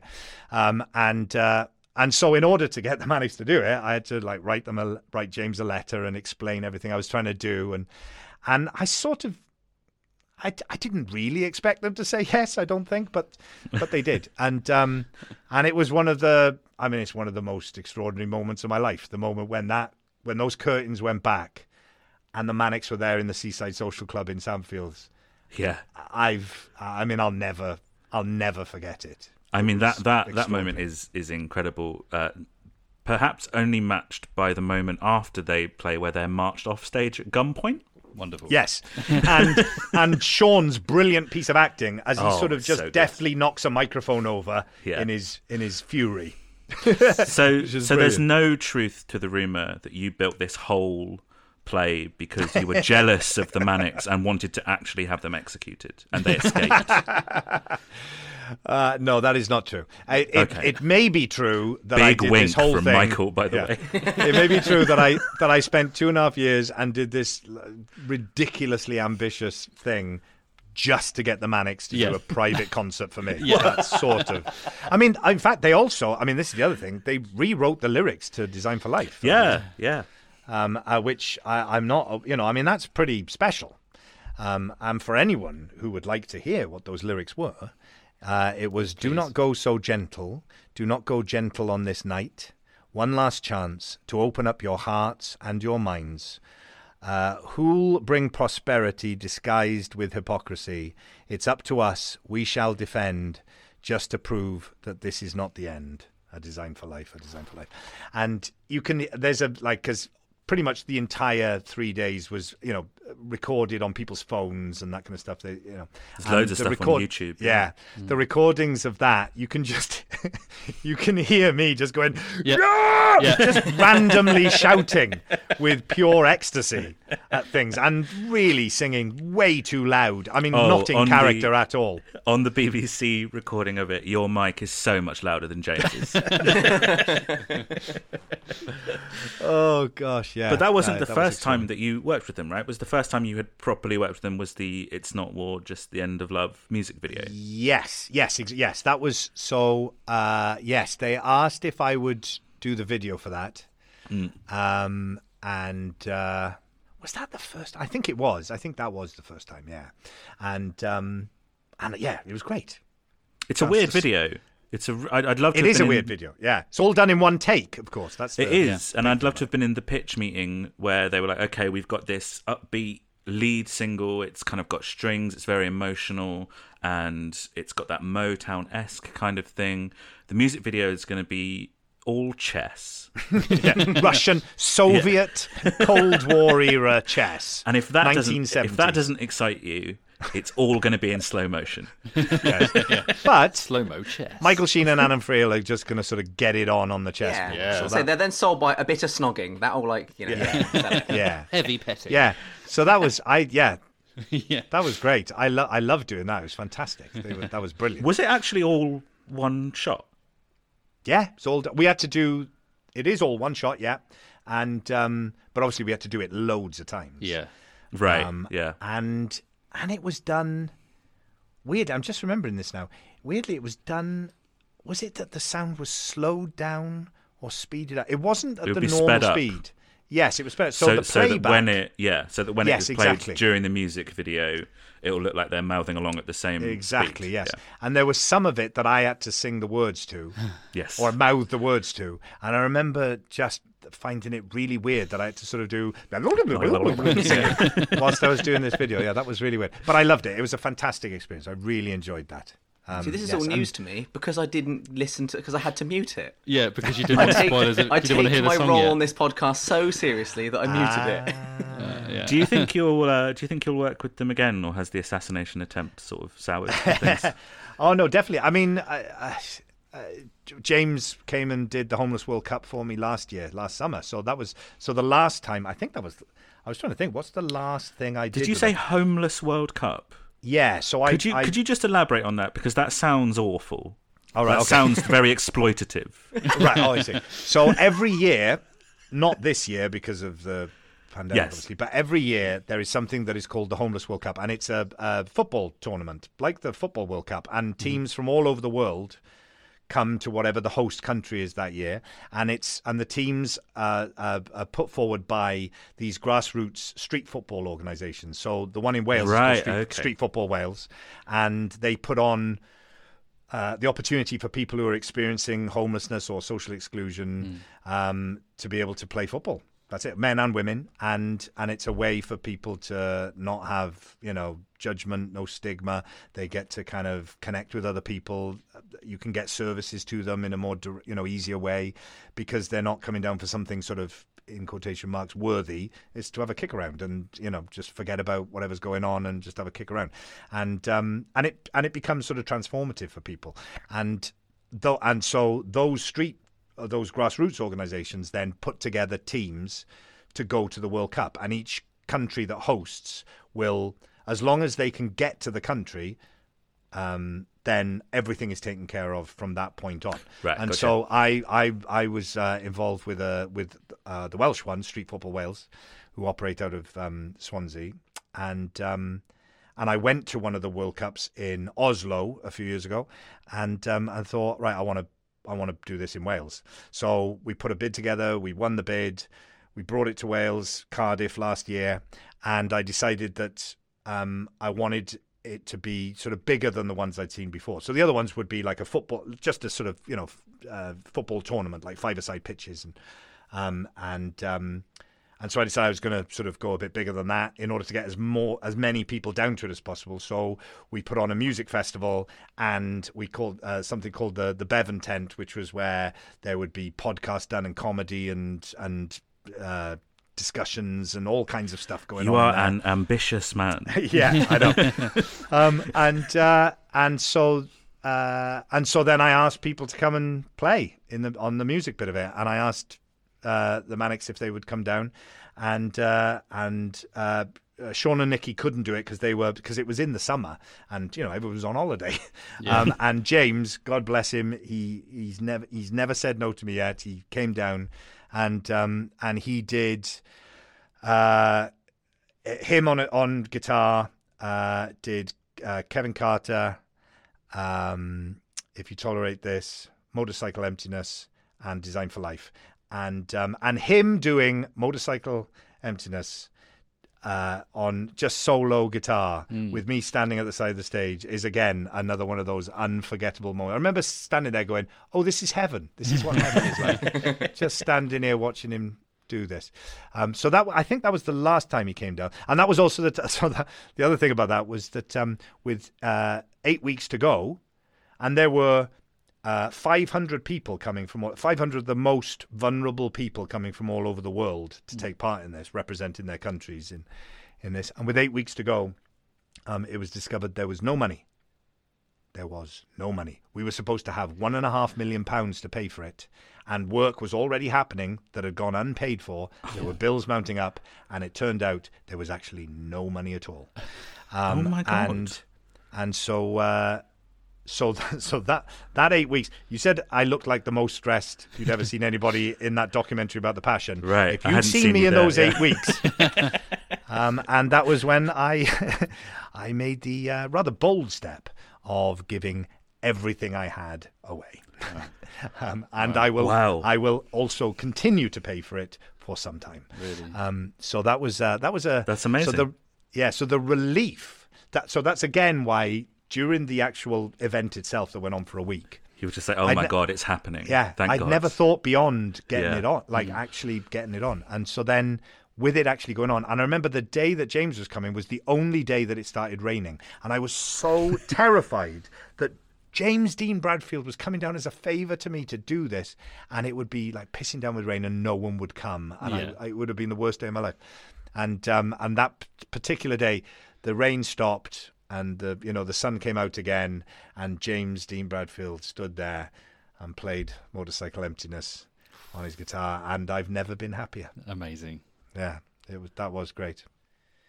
I mean, the only I was, I was trying to think about all the different connections. So James did a beautiful acoustic version of The View from Stowe Hill to me on a yes. documentary I made called uh, Valley's Rebellion, which is about the Newport uprising, uh, the Chartist uprising in Newport, of course, where um, the guys come from. And The View from Stowe Hill is about that. Um, and he and I interviewed him as part of the documentary, and then he he sang that about three times for me. Um, there is a at, fantastic at the, um, clip of it on YouTube where yeah, um, yeah. It, it it shows James playing The View from Stowe Hill, but it's edited in such a way that you don't realise that you're there, Michael, until the very end. yeah, yeah, I know, I know, and I, I, and he's and it's at the Blackwood Miners Institute as well, mm. which is where he's doing it. And uh, funny enough, I was I was just watching it this afternoon, and as I say, I've got an eleven-month-old baby, Lyra, and she was just sitting on my lap, and she did not move. Wow, for the really? entire song. I mean, she won't watch anything apart from you know Plinky Plonk and uh, Onions, Onions, and uh, and she was absolutely held watching James playing and singing that. It wow. was remarkable. It's very yeah, I was really touched by that. Um, so there was that connection, and then. Um, The other one is uh, that I wrote the foreword for the book of photographs. The Kevin that, Cummings um, one, yeah, which I Kevin have Cummings did. on my bookshelf. Assassinated Beauty, yeah. yeah, I did that. I can't remember the order when, because I gave them their award at the Q, Q Awards as well, and I, I think that was, no, that was two thousand seventeen. So they that was another big honour for me, was that they asked me to present yeah. them with their Inspiration Award at the Q Awards in two thousand seventeen at the Roundhouse, and that was, and I feel I feel bad about that because I think they thought I was going to do a much bigger speech. I think with a they list thought of their achievements yeah, and yeah. that yeah. I was going to do the sort of uh, you know the Holy Bible version of the speech, right. and actually I did the Generation Terrorists version of the speech. Well, well, don't worry, Michael. When you can have a second go at it, when we ask you to present our award the po- yes. at the Podcasties. Yeah. Yes. Yeah, obviously yes. go on for hours. It's fine. Absolutely, there you go. All up raises. Perfect, perfect. Um, I would love to get on to your top ten, which you've kindly uh, okay. provided to us. Um, but yep. I do have, I have a very specific uh, question. Okay. Uh, well, it's not that specific, but it might be something that you just don't want to answer. So I've left myself an edit point there um, okay. because I'm more than happy for you to just go, no, I don't want to talk about that, and we'll edit it out. Um, okay. We, all, all three of us are, are, are big fans of of, of film. Uh, yeah. I would say if I want to watch something that is between two and three hours, film does the job. um, sure. yeah. I uh, uh, I don't really know how to phrase it, I suppose. Michael, what happened to Passengers? what, what, in what way? What do you mean? Such a loaded question. It was it was a script that had been like floating around for ages and ages and ages. Yeah, it was. And, yeah, and no one would make it because it was like potentially too morally confusing for for for a, a wide audience. And the version that ended up getting made was not the version that was written. And like, like I mean, it just seemed like something. Uh, it, we can we can cut this out. I'm just personally curious about it because I saw that film and was just like, what what happened there? Either pre or post or during production? Because like Andy Garcia's in that movie. Yes, for one shot. Yes, I was as confused about that as you were when I saw it. It's true. It is weird because that script had been around for years and years and years. Yeah, and it had Keanu um, Reeves attached at one point. Yeah, well, every girlfriend I'd had had been sent that script. Really? Over various years, yes. So there were at least three people that I was in a relationship with at some point during that relationship. They got sent that script. Wow. And um, so I that's how I that's why I knew about it. Um, and uh, and the weird thing is, of course, is that there are scripts that kind of hang around for ages in Hollywood, mm. but they people do not have qualms about changing the script. I like no. if it's not getting made, then it'll be changed. It'll, all kinds of things will happen. So it's quite odd that a script would hang around that long and not get made, and then eventually get made for that kind of money. And I, my understanding was that people had been on board to do it, and then someone had dropped out, one person had dropped out or whatever. And that happens a lot um, for no particular... Yeah, know, not scheduling or whatever. Just like yeah. it just happens, yeah. People, you know, the big... It was always going to be... big stars doing the main two parts. That was how it was seen. It was going to be a tentpole film. It was big sci-fi, you know, big budget film. And because there's hardly any people in it, then the two main people had to be big. And yeah. So, and because of that, you're talking about actors who will be offered everything under the sun, and you know, and suddenly something else might come along and all that. So it never quite happened. And I think there was always a concern. Um, I and I only found this out later, but there was always a concern that there was. Uh, uh, a challenge in the film mm. around the moral, that central uh, relationship, the ethics of yeah. what, yeah, what happens. What and does, so I yeah. think, I think the reason why the trigger got pulled and it got made with Jennifer and Chris was because they were both seen as being incredibly likable oh, actors, yeah. Yeah, yeah, yeah, and yeah. therefore, and and particularly Chris, you know, that no one would hold it against him. Yeah. For what that right, character okay. does in the film, I think was the idea. He's just that lovable. Yeah. And they were wrong. yeah. I think ultimately, I think they were wrong. They were, Michael. Um, they were so wrong. I, yeah. I do not. I, I don't remember the script being changed. Right? I'm not aware that there was like some big. There was no like behind the scenes, as far as I'm aware. And I remember I was just coming in, you know, to do my bit. Really, I was. I your was your crazy robot bartender from The yeah. Shining-esque exactly. sort of yeah. vibe. Yeah. yeah. And I loved, in the same way as I really liked the idea. One of the things I really liked about doing Twilight was that I was going to take my place in the pantheon of film vampires. Right. And there is that, you know, there is that sense. Of, oh, I'm I'm going to yeah. get to do my vampire. That character and Tony Blair, of course. Exactly. Yeah. um, there was there was also a sense with Passengers that I was going to get to do my uh, ethically or morally ambiguous robot in space. So right. thinking about yeah, you know Toynbee and Holm in yeah, Alien yeah. and you know and all those you know um, and I liked that idea and the, and especially that there was a kind of Shining mm. echo yeah. there as well. I thought that was really lovely. So I liked that idea. Um, but I came in essentially and just did like I think I did a couple of blocks of filming on it. Um, Uh, but so I'm, I, I wasn't aware that there was any big behind the scenes. You know, often with films that don't turn out to be what they were hoped to be, it's mm. because there's been like just chaos or there's been some nightmare going on behind the scenes. I wasn't aware of it. It was very smooth as far as I could tell mm. doing that film. I'm not aware that anything was changed. It definitely and seemed I think to happen it was just, in post, maybe, I think. Maybe. But the film I watched was the film that was the script. I didn't see it. The script, the script I mean, had Andy Garcia in it for one shot. well, uh, yeah. Really? That character, yeah. I, that's what was so confusing to me when I watched it, because I was like... Was Andy Garcia just Andy Garcia. Was, was hanging around, was he? he was just... I have no I mean, idea. Adam, you say that like that's never to happened before. Like know. People cameo in films. You know there's a word, cameo, right? It means like small yes, role in a I, film. I, but I agree. It's not a cameo. He's literally just... He just shows up. And like... And I don't know if it was because I don't. I, maybe I don't know. Was there supposed to be a sequel that that character was going to be a bigger part? I, I really don't know. But that was not. It's not like the original script had that character in it more. It wasn't. That's oh. exactly what it was. I don't wow. even remember that character in the script. Yeah. And then I, I, you know, it was just like a scene where people came on, just did that. There was no name for anyone in it. That's and then insane. I watched the film and was like, I'm sure that's Andy Garcia. My my read is that, you know, a film for that, to do it actually the morally questionable way that some people would argue would have made it better, is having the Chris Pratt character be a bit more of a bad man. Uh, you'd probably have to do it on a far smaller budget, but a film yeah. of that scale needs a massive budget and massive stars, and then yeah, you've got yeah. the, like, yeah, you want likeable protagonists. You don't mm. want horrible, horrible, horrible people. Those people show up in films that cost, like, five million quid. Yeah, tentpole release. It yeah. is true that that that the there's nothing intrinsically wrong with the idea of someone Uh, of making a film where someone does that, and it is like, that is a weird thing to do. Like, you've essentially yeah, killed yeah. this woman by doing. There's no. That's really that's a really interesting premise for a film. It's just that you can't make a film that's, you know, however much costs three hundred million quid, hundreds of millions of dollars. Yeah, yeah, yeah. That ain't that ain't gonna fly. Uh, um, I don't, I don't yeah. want this to become just the Passengers podcast or anything, but there, there is a way to fix that, which is just make her an engineer instead of him.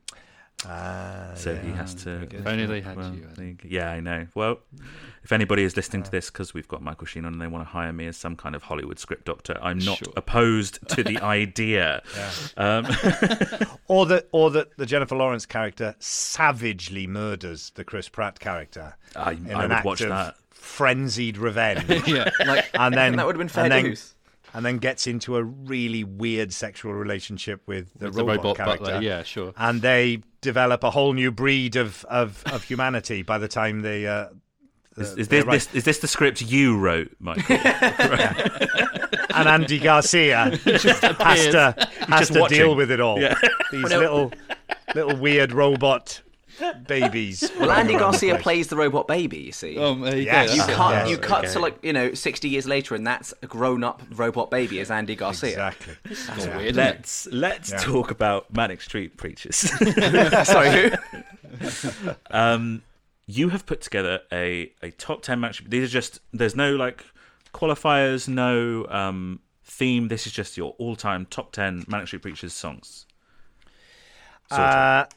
Sort of. Okay. Um, it's in well. no particular order. Well, no, it is actually in an order because it's in sort of chronological order rather okay. than order of, you know, how much I I love them. Um, and also, it's it's impossible. It will change next week. ten. Right? Yeah. I, yeah. yeah, I just can't choose ten. But I've sort of done a version of it. Yeah, all right, let's start sort at of. number I mean, number I che- I, I'm cheating all the way through. Oh, okay, okay, but fine. yeah, okay. Well, we'll see what I allow and what I disallow. okay. Yeah, okay, okay. Go for it. Let's start at number ten. Uh oh. Ooh. Well, num- number one. It makes no difference. Yeah, it's chronological order. Number X. Right. Let's yeah. start at the beginning. yes. Okay. So the first one is Suicide Alley.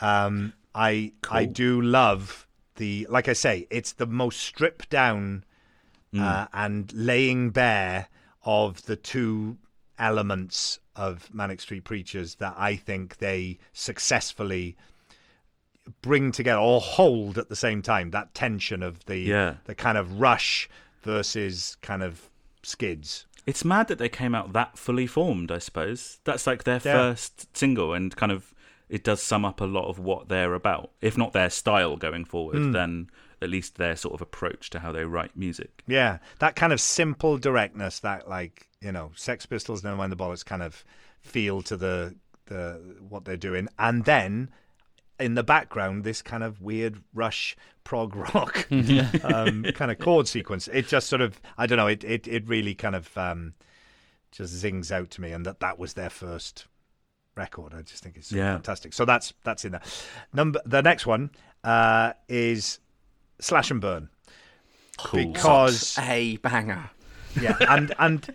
And that, and it is because that is the probably the one Manic song that is going round in my head the most. The one I find myself singing when I'm doing the dishes or whatever, yeah. you know. Which, which bit is, are you singing? The chorus or the or the riff? It's I'm doing slash and I'm doing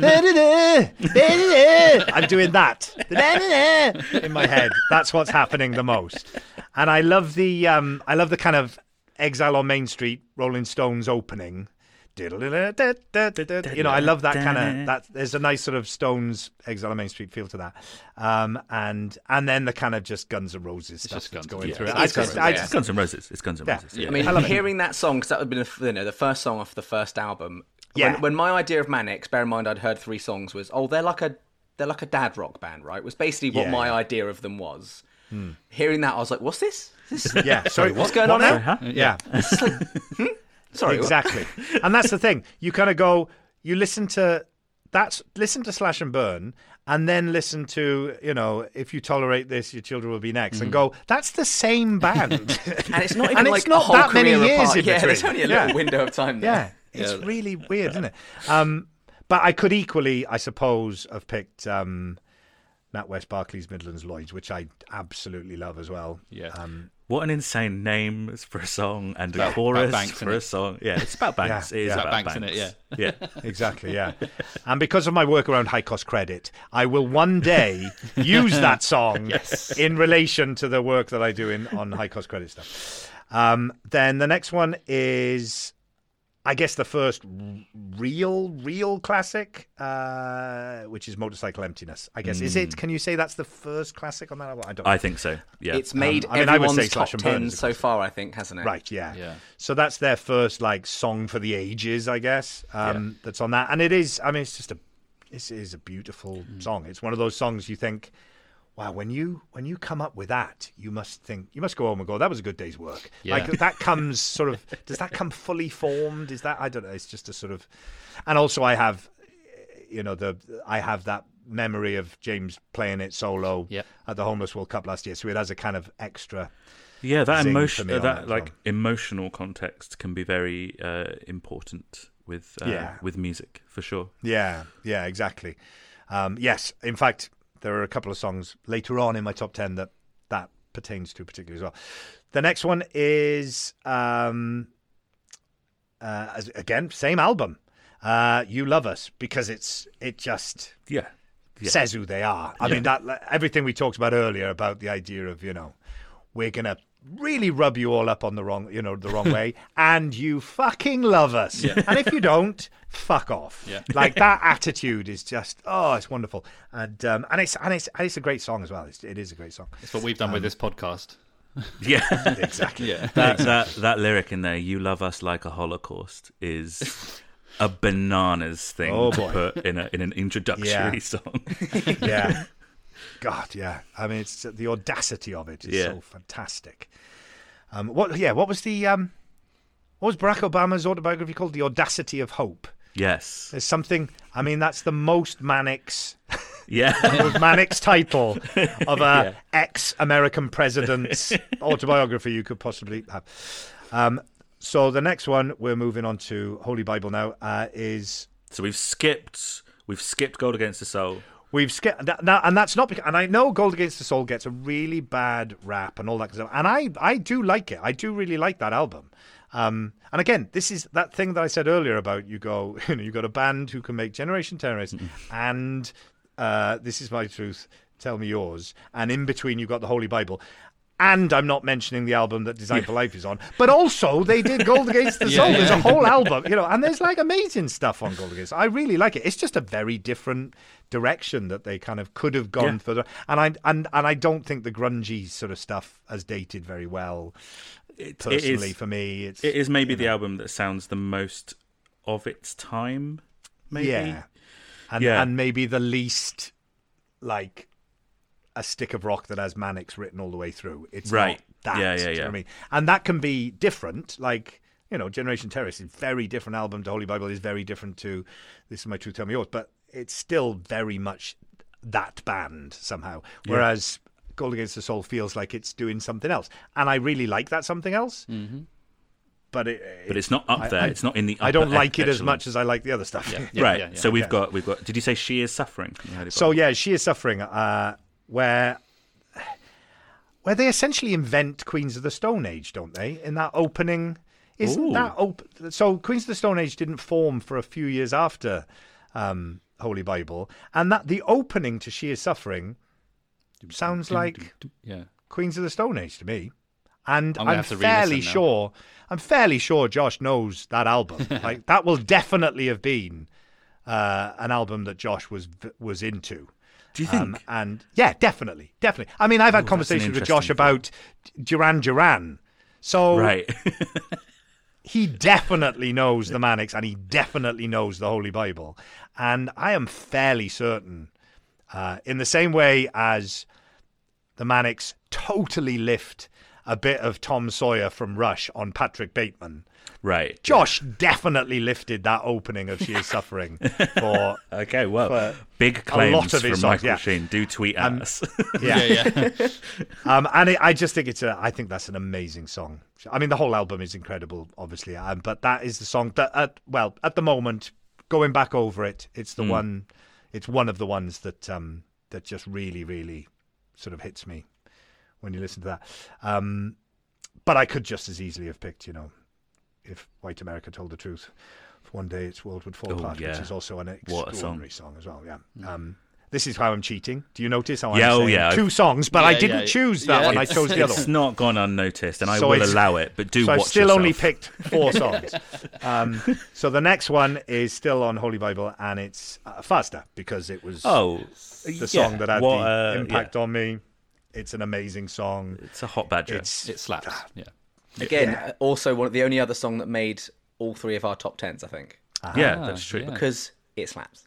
Yeah, oh, it's yeah. so good. It's just so good. Yeah, yeah. I mean, any song that begins with "I am an architect" is a that's fant- that's great. When you sort of you know, you get so used to songs, don't you? And, and you get so used to them, and you sort of take it for granted. It's a song that begins with "I am an architect." It's amazing, amazing. Anyway, um, and now so. We're now moving on to um, Everything Must Go. So, uh, A Design for Life. Ah, it's, sure. It's the an song, omnipresent it's, fabric yeah. of music and reality. Yes. Yeah. Yeah. It's um.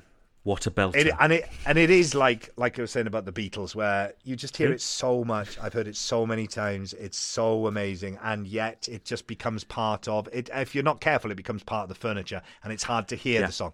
I'm sorry, I keep. I'm sorry, something is beeping here. Oh. Forgive me. Um, it's the uh, Design for Life beep. That's what happens yeah, sure. whenever it gets mentioned. um, but it is, it is just an ex- extraordinary song, and it's and it is one of those ones that. Oh, for God's sake! Sorry, hang on. Oh, I thought you were becoming very emotional about the song. It's um, it. it's the reason why it didn't make yours top ten, wasn't it, Adam? Because it, it's just yeah. it, it's, and mine. It, it, It's just there. A monolith, and it, yeah. And it always... It, there's almost no point in putting Design for Life in my top ten because it's at point yeah. zero and yeah. and then I get room for ten other songs. I'm exactly. surprised, yeah. surprised you're not cheating with it as well, Michael. Exactly. Well, that did occur to me. I was like, maybe maybe I just won't put it in there because yeah, it allows me more room. But I thought, you know what? I can't do that. It is one of the greatest songs ever written, I believe. It's an incredible song, um, yeah. And it and it is so it it has to be that, um, and it also. Are you hearing this thing happen? I can't. No, I'm not hearing anything. Sorry, sorry. Oh, you can edit it out. I'm sure. um, uh, and also, it has. I have so many kind of personal memories with it now as well. So, mm. like, I clearly remember a moment where I was driving uh, uh, across the Severn Bridge into Wales, and it just came on the radio, yes. whilst, and I just Ooh. burst into tears as yeah. I was driving across. You know, it's ridiculous, ridiculous.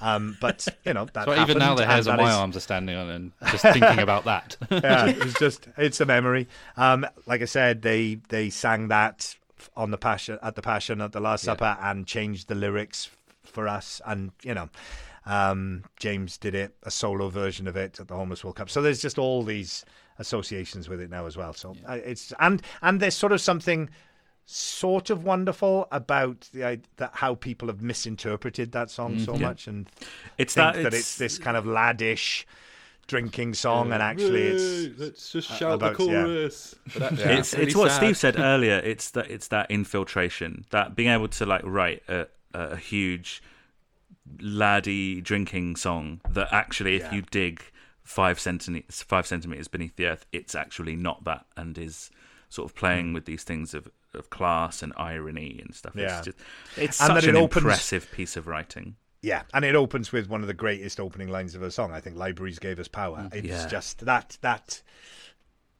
those four words just have so much in them yeah. to do with working class history, Welsh Welsh mining history, South Walian history. Like, there's so much in there, um, and uh, it, it, you know that was I. You know, knowledge is power.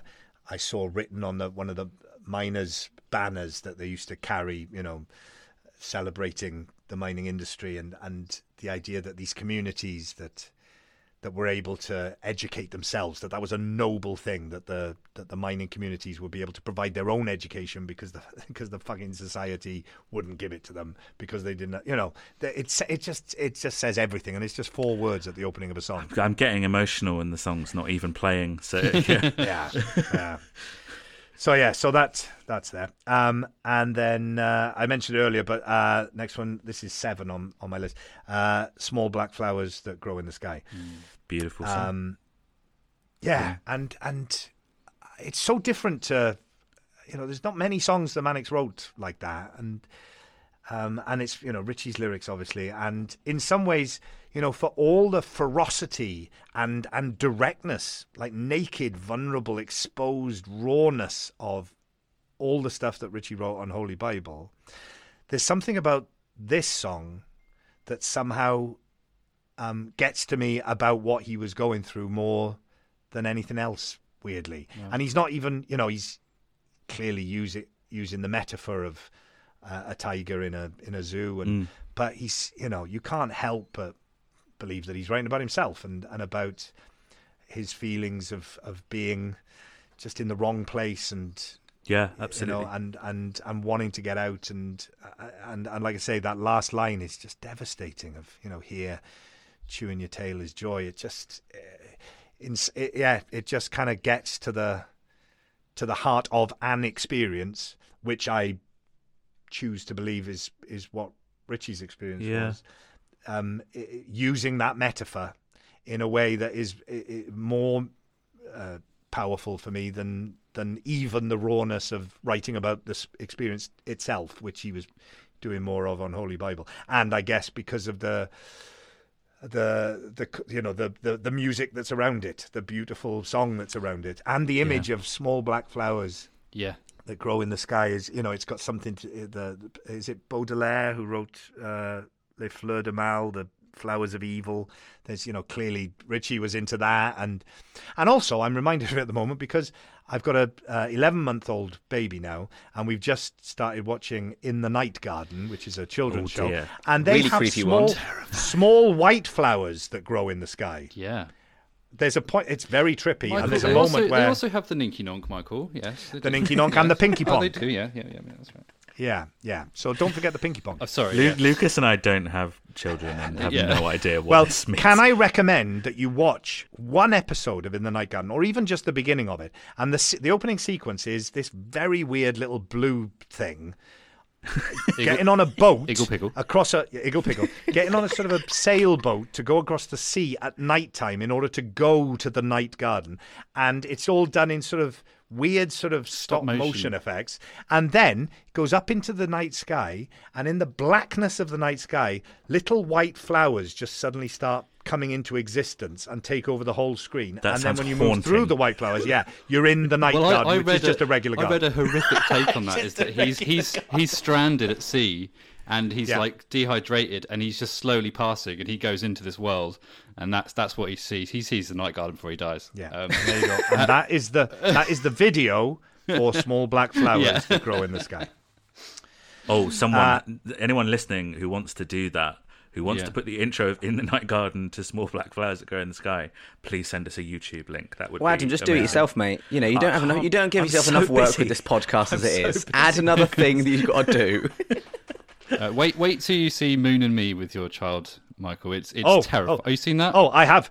Onions, onions. Yeah, it's onions, the weird onions. jangly yeah. jester thing. I forgot. It's like, oh yeah, god, terrifying. Yeah. Anyway, why is kids' yeah. T V so freaky? Collie Wobble. Like, there was Collie bloody... Wobble. Thank you. Yep. Yep. Because it's, it's not for us, Lucas. That's why. Yeah, but the Magic yeah. Roundabout, like, was, you know, low key weird. weird as well. Yeah. Oh, uh, yeah. These are these are this is a golden age of kids' T V that yeah. we're talking about here. Yeah. In the Night Garden and uh, The Moon and Me are classics. Yeah. It's it, like it, they they are self consciously going for that weirdo, trippy. Yeah. I mean, it's there's extraordinary things going on in them that I love yeah. them. I well, if you want to watch something that truly is creepy, that's not really kids' T V, is if you've not seen it, Michael, watch Don't Hug Me, I'm Scared. Which is a YouTube right. series of a yeah. kids' T V series which isn't for kids. I don't want to talk right. about anymore. I'm scared. Okay. Yeah, don't, definitely. Don't. I will definitely move on. Don't watch it with your child. Yeah, don't watch it with your child. No. I will move on. Uh, so ne- number eight is... Uh, oh, we're on to... Um, this is My Truth, Tell Me Yours now, which already is um, uh, an Irene Bevan quote. So that's amazing. Yep, amazing. Um, and it's... I, I think I think this is my favourite Manic song of all time. I think.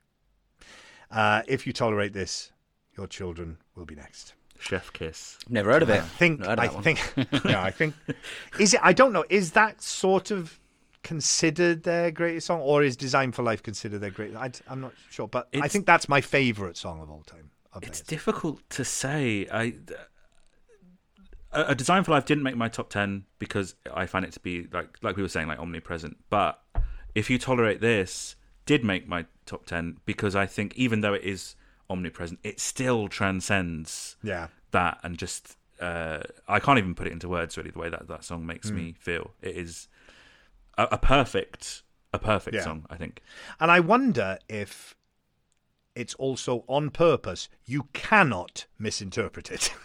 yeah. As opposed to A Design for Life, they've gone, you know what, We're, this is sort of another A Design for Life, but no one's going to get this wrong. Yeah. Oh, I, if I, I don't know. If Michael. I can shoot rabbits, why can't I just shoot fascists? Then you have instances of the B M P using it for their adverts. Really? Yeah. Even though they talk about shooting fascists. Yeah, yeah, but they use just the chorus. You know, Wait, if it, you tolerate this, like your traction would be next. Yeah, it's almost like it's almost like it's lost yeah. on idiots, isn't it? That's weird. Yeah. Well, I mean, on uh, yeah, you can also do. You know, you could take the uh, there ain't no black in the Union Jack. There's yeah, not enough yeah. white in the sure. Stars and Stripes. Out of context, and suddenly yeah. that's a very different song. Yeah, isn't it? But yeah. um, uh, yeah, but I th- I find uh, that song works for me in every way. I mean, mm. I, lyrically, I think it's brilliant. Uh, politically, the way it deals with politics in in, in a song form, uh, it, it's it's so emo- it makes me, you know, it, it does move me to tears. I think every time I hear it now, I can't hear it without.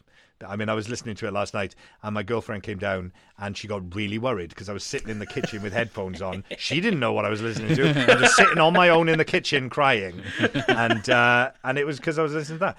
It's, I mean, it's just an absolutely remarkable song. Oh yeah, yeah, yeah, absolutely incredible. I think that's yeah. that's been in almost all of our top tens as well that we've had from our guests. Right, mm. maybe, maybe not. I think in.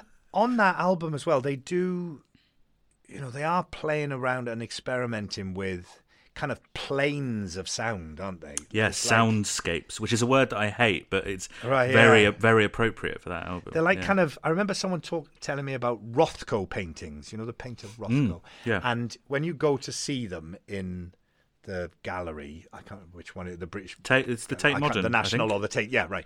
So there's a room, and there are just these massive monolithic kind of paintings of just sort of slabs of colour. Yeah. And and I remember someone saying, if you just stand there for long enough, they seem to sort of vibrate after a while. And um, I remember thinking, that sounds like the biggest load of pretentious bollocks I've ever heard. And I went, and I went there, and I remember standing there going... am I actually standing here waiting for them to sort of vibrate? This is not... what am I doing? This is nonsense. And just before I gave up, like, it started to happen. I got this kind of weird thing that started to happen, and it, and I sort of got it. Um, and that album at times reminds me of that. Yeah. There are these just sort of... just like, yeah, these sheets, these s- slabs of feeling that mm. just kind of vibrate through some of these songs. And um, and I think... The, the the most sort of masterful version of that is in uh, If You Tolerate This, Your Children Will Be Next. Did you Both know it was musically... originally going to be a B-side? No, really? Yeah, they recorded it as a B-side. Wow. The Manic Street Preachers are secretly idiots. That wasn't that wasn't the one where they were going to... Is that the one where they thought Be Natural was going to be? Yeah, yeah. The they big were, seller. They were going to release Be Natural first. Good song, like, though. That was the one they were excited about. Yeah, yeah. yeah. Until yeah, their, one of their um, record label execs came down and went, "Are you are you actually fucking joking? Because this this is the single. This is obviously wow. the single." Wow.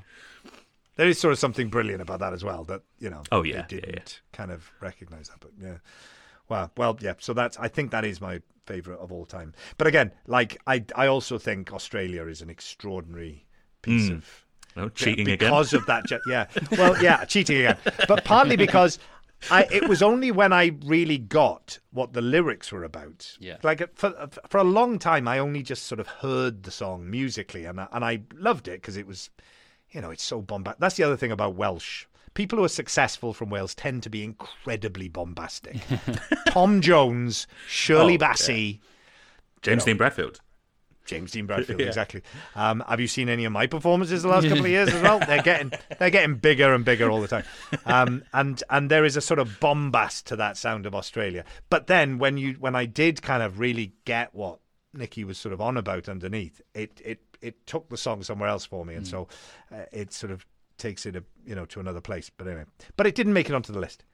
Uh, I'm, I'm so cheated. Um, so next I'm going to go for um, the double A side that never existed of Ready for Drowning and Nobody Loved You. This is absolute cheat, obviously. Oh, that is but, ridiculous, um, Michael. Yeah. But I, the reason why I put them both there is because uh, I, Ready for Drowning has such a resonance if you if you know what it's about. Yeah. And, and I've stood there at that reservoir and and uh, and you know and you can't help but imagine the town that's under there. And in the early days the water used to lower and you could see bits of that, like the, there were the graves the gravestones started to appear. Yeah. They had to take the gravestones out because you could see them under the water, and when that's the water dropped and the haunting. Church spire and all this kind of yeah it's crazy. That's and like an, in the night garden. Yeah. Yeah. There's an extraordinary photograph of the entire village, because there was, you know, it was only, I can't remember how many people, it was like forty people or sixty people or something. Um, the entire village in their sort of Sunday best clothes, having a photograph taken of them the day they were going to go and try and plead for God. Their town to not be drowned in London. They were going to, I, I can't remember if they were going to Liverpool or London, to either to Parliament or to Liverpool, to the Water Board or whatever it was. But, but there's this extraordinary picture of it. Anyway, if you know the history, you know what that's all about, and you know kind of what that says, not just about that incident, but the the, the ramifications of that, the resonances of it for Wales, and yeah, uh, then then it that song becomes something else. Um, and I don't have you ever seen the the version where um, James sings it with John Cale? Yes, I have. Beautiful, yeah, really beautiful. Yeah, yeah, really extraordinary. Um, Yeah, so I put it as a double A side with Nobody Loved You because Nobody Loved You sneaked in there, having listened to it again for the first time in ages. And you couldn't and do going, anything. Oh, about this it. Has to you be. You couldn't in do anything yeah, about it, Michael. Yeah, yeah. yeah. So I'm not even. I'm not even doing the cheat that I've done, which is, and it could have been Nobody Loved You, but it wasn't. I'm saying no, they're both there yeah. as okay, a double right. A side. Okay, cool. They're just that's what's happening. Um, and then lastly, I think we're on our last one now, isn't it? Um, It's six uh, songs. I, yes, it's the it's whole of um, Forever Delayed. Yeah. Um, yeah. Uh, sim- similar sort of thing. It was going to be Found That Soul, and I and I love Found That Soul because I love the Stooges kind of chugging riff that's going on there, and yeah. um, and and James just, I mean, that, you know, on um, is it? Yeah, it's Condemned to Rock and Roll, isn't it? Where James, like, the, I I'm not a massive fan of the entire song. But what James does in that guitar, the instrument, the instrumental bit, yeah, is like yeah, that's insane. Yeah, it's absolutely, and it is. That does really remind me of Alex Lifeson from Rush as well. That's like that could be on. That's very proggy. Yeah, that that. Yeah, song, that could, yeah. that's definitely like that could be on one of Rush's albums. That's like you know I don't know Y Y Z or something like that. Like it's just absolutely masterful, really heavy, and just going from one like incredible riff to another. Um, but and there's a little bit of that in Found That Soul as well, which I really like. Um, but I didn't go for that. I went for I went for um, uh, Door to the River, which we were talking about earlier, which um, yes. which uh, I just think is a beautiful song. I th- I feel like I never hear anyone really talking about it. Um, and um, you should listen to our again, episode on Forever Delayed because right. Lucas. Um, Right. Lucas, that made your top ten, didn't it? It snuck in. I'd like made my top ten basically, and then we listened to we obviously it's on Forever Delayed, so mm. I was able to sneak it in right at the last minute to my top ten.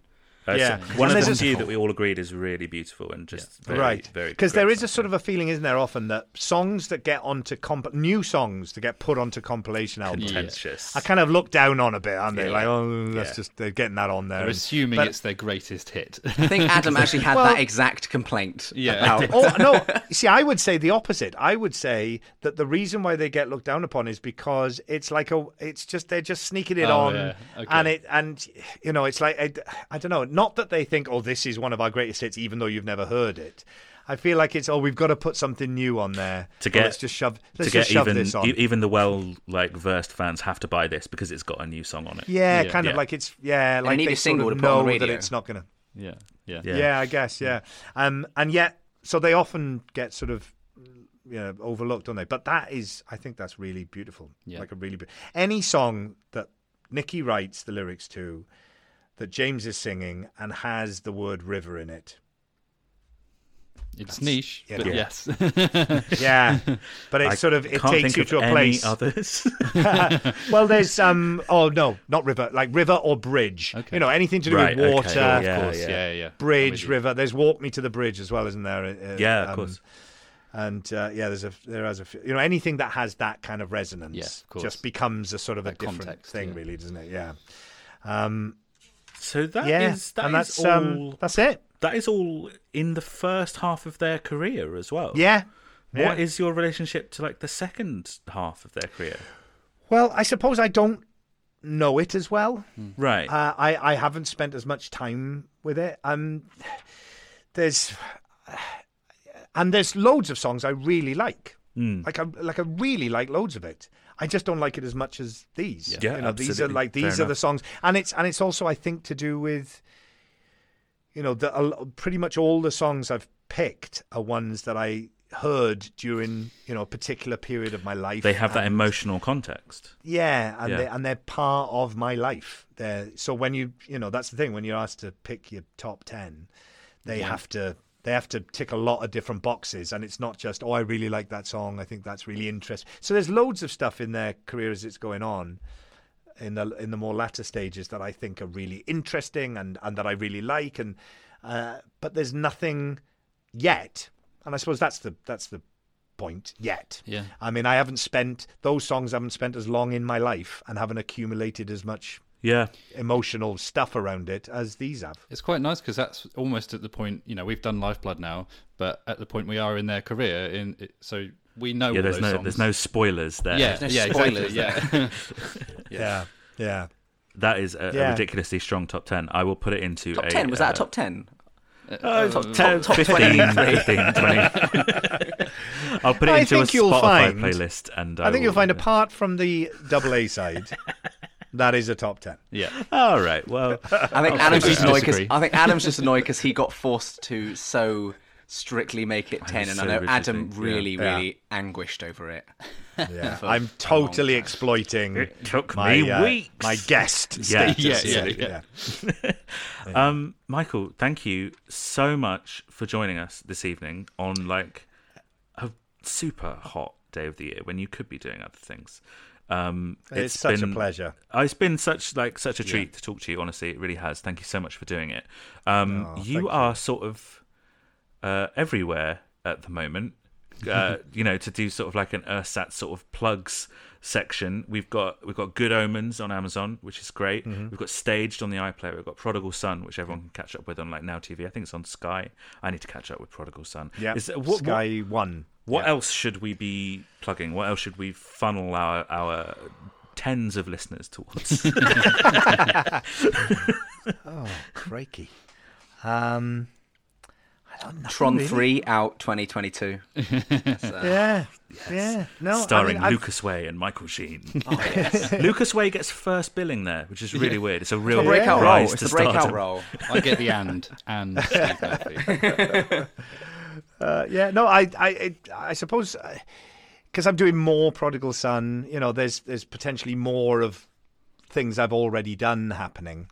Um, mm. Rather than anything anything yeah, new at the moment. So. Um, yeah. uh, and there's lots of reasons for that. One, I mean, that's it's great because it means that, you know, what, what I've done recently has been successful enough for people to want more of it and, be, and it's in a format that there can be more of, so that's a good sign. Um, it also means that I can pay off everything I owe for the Homeless World Cup, yeah, yeah. um, which helps. Um And, uh, yeah, I'm hoping, really, I suppose, that over the next little while, and it is difficult to do this, but um, uh, I, I'm I'm hoping to, to to start writing stuff more of my own and, and developing more stuff myself. So developing specifically stories that, um, specifically Welsh stories, actually. Oh, cool. That, that I want to be able to try and... Um, what kind of form will they take? On. Do you think? Um, I it could be any number of things: T V, theatre, film. You know, it could be anything really. Um, it's sort of looking for, and there are plenty of stories out there. Um, and it's just looking for what would work best and who's best to do it, and um and and and what I'm which one or ones I'm gonna do myself. I, it's it's funny, you talked about when you were doing like research into serial killers, and uh, mm. I, I wrote a oh, script yes. um, that I that I was supposed that was going to be the first thing I was going to direct as a film, and it was about a real life um, case uh, that was called the Green River Killer case. Um, and having spent a lot of time on that, um, uh, it, yeah, it's rough doing that kind of stuff, and it's funny yeah. because of course they're. they're The Manics on um, wrote Archives of Pain, which is sort of about that's the, the one distasteful fascination with serial killers and stuff as well, isn't it? Yeah. And um, and that and I was very ambivalent about about that with that script. And you know, I'm playing a serial killer in, in Prodigal Son, even though it's a sort of ridiculous, sort of over the top, you know, yeah. well, it's sort of pulpy sort all, of but, thing, isn't yeah. it? Yeah. Um, but uh, but yeah, yeah. So. Um, Yeah, so it's carving out the time, that's the thing I suppose I was getting to, yeah. to actually write something and work on something. It can take so long, and it's, mm. it is quite difficult. When that's not the main thing you do, that is quite difficult. But that is something that I'm hopefully going to do a bit more of over the next little while. Well, I look forward to seeing that or hearing it, or, or whatever, whatever it ends up being, I, I look forward to it. Yeah. Um, Thank you. Michael, was there anything that we didn't touch on that you wanted to bring up? Um, my great-great-grandfather... was a Manic Street Preacher. Well, there you go. What? Are what? we going to elaborate? Or... That's the end so, of the podcast. Done. You just want to leave it there, do you? Yeah. yeah. So my, my, uh, hang on, is it great-grandfather? So my mother's grandfather. So what's that? That's great my great-grandfather. Yeah, yeah, yeah, yeah. Yeah, so yeah. my great-grandfather yeah. um, was um, a total waster in Port Talbot. Drunkard, gambler. Cool. A real wastrel, and one night, um, so, and he, uh, uh, he, one night he was thrown out of a pub in Port Talbot, and he was lying in the gutter. And whilst he was lying in the gutter, the moon came out from behind some clouds, and God spoke to him mm-hmm. from the moon mm-hmm. and said, "You have to mend your ways, and once you have mend your ways, you have to save up enough of money and to buy and buy the disused tin mine in the mountain." And so from that moment on, he. Cleaned himself up. He started preaching on the streets of Port Talbot. He did eventually save enough money. He bought the tin mine. They found a new vein of tin, and he became the richest man in Port Talbot. uh, we he were... subsequently lost it all. Okay, so you can see a family pattern here. But yeah, you can see a family pattern. But he became a preacher, and he would. And my mum remembers because he was never educated in school. He couldn't write himself, so. The reason why I know this story is because one day he said to my mum, who was studying uh, to do uh, shorthand to become a secretary, um, he said, uh, I want you to write down my life story. And he dictated his life story to my mum, who wrote it out you know, on the typewriter.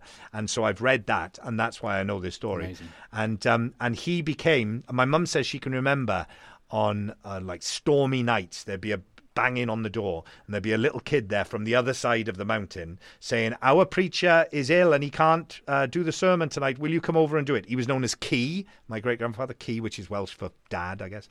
Um, and um, and my, my mum said she would see Key, he would get his preaching stick and his preaching hat, and he would walk over the mountain under, in the rain, and then go and deliver a sort of fire and brimstone sermon, and then come back home again.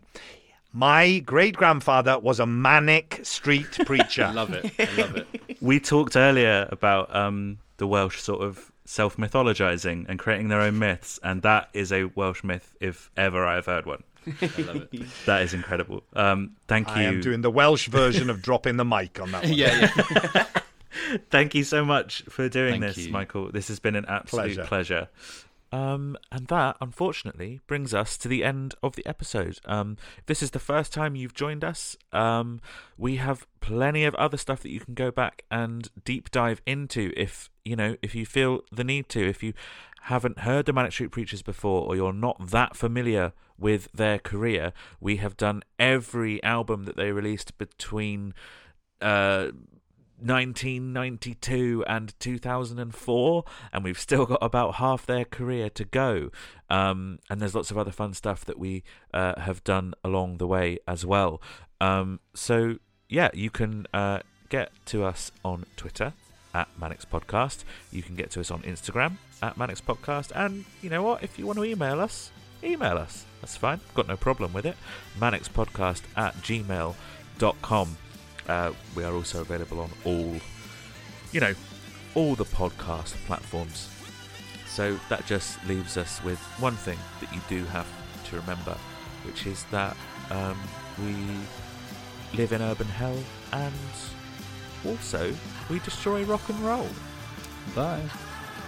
Sean Moore. Fantastic.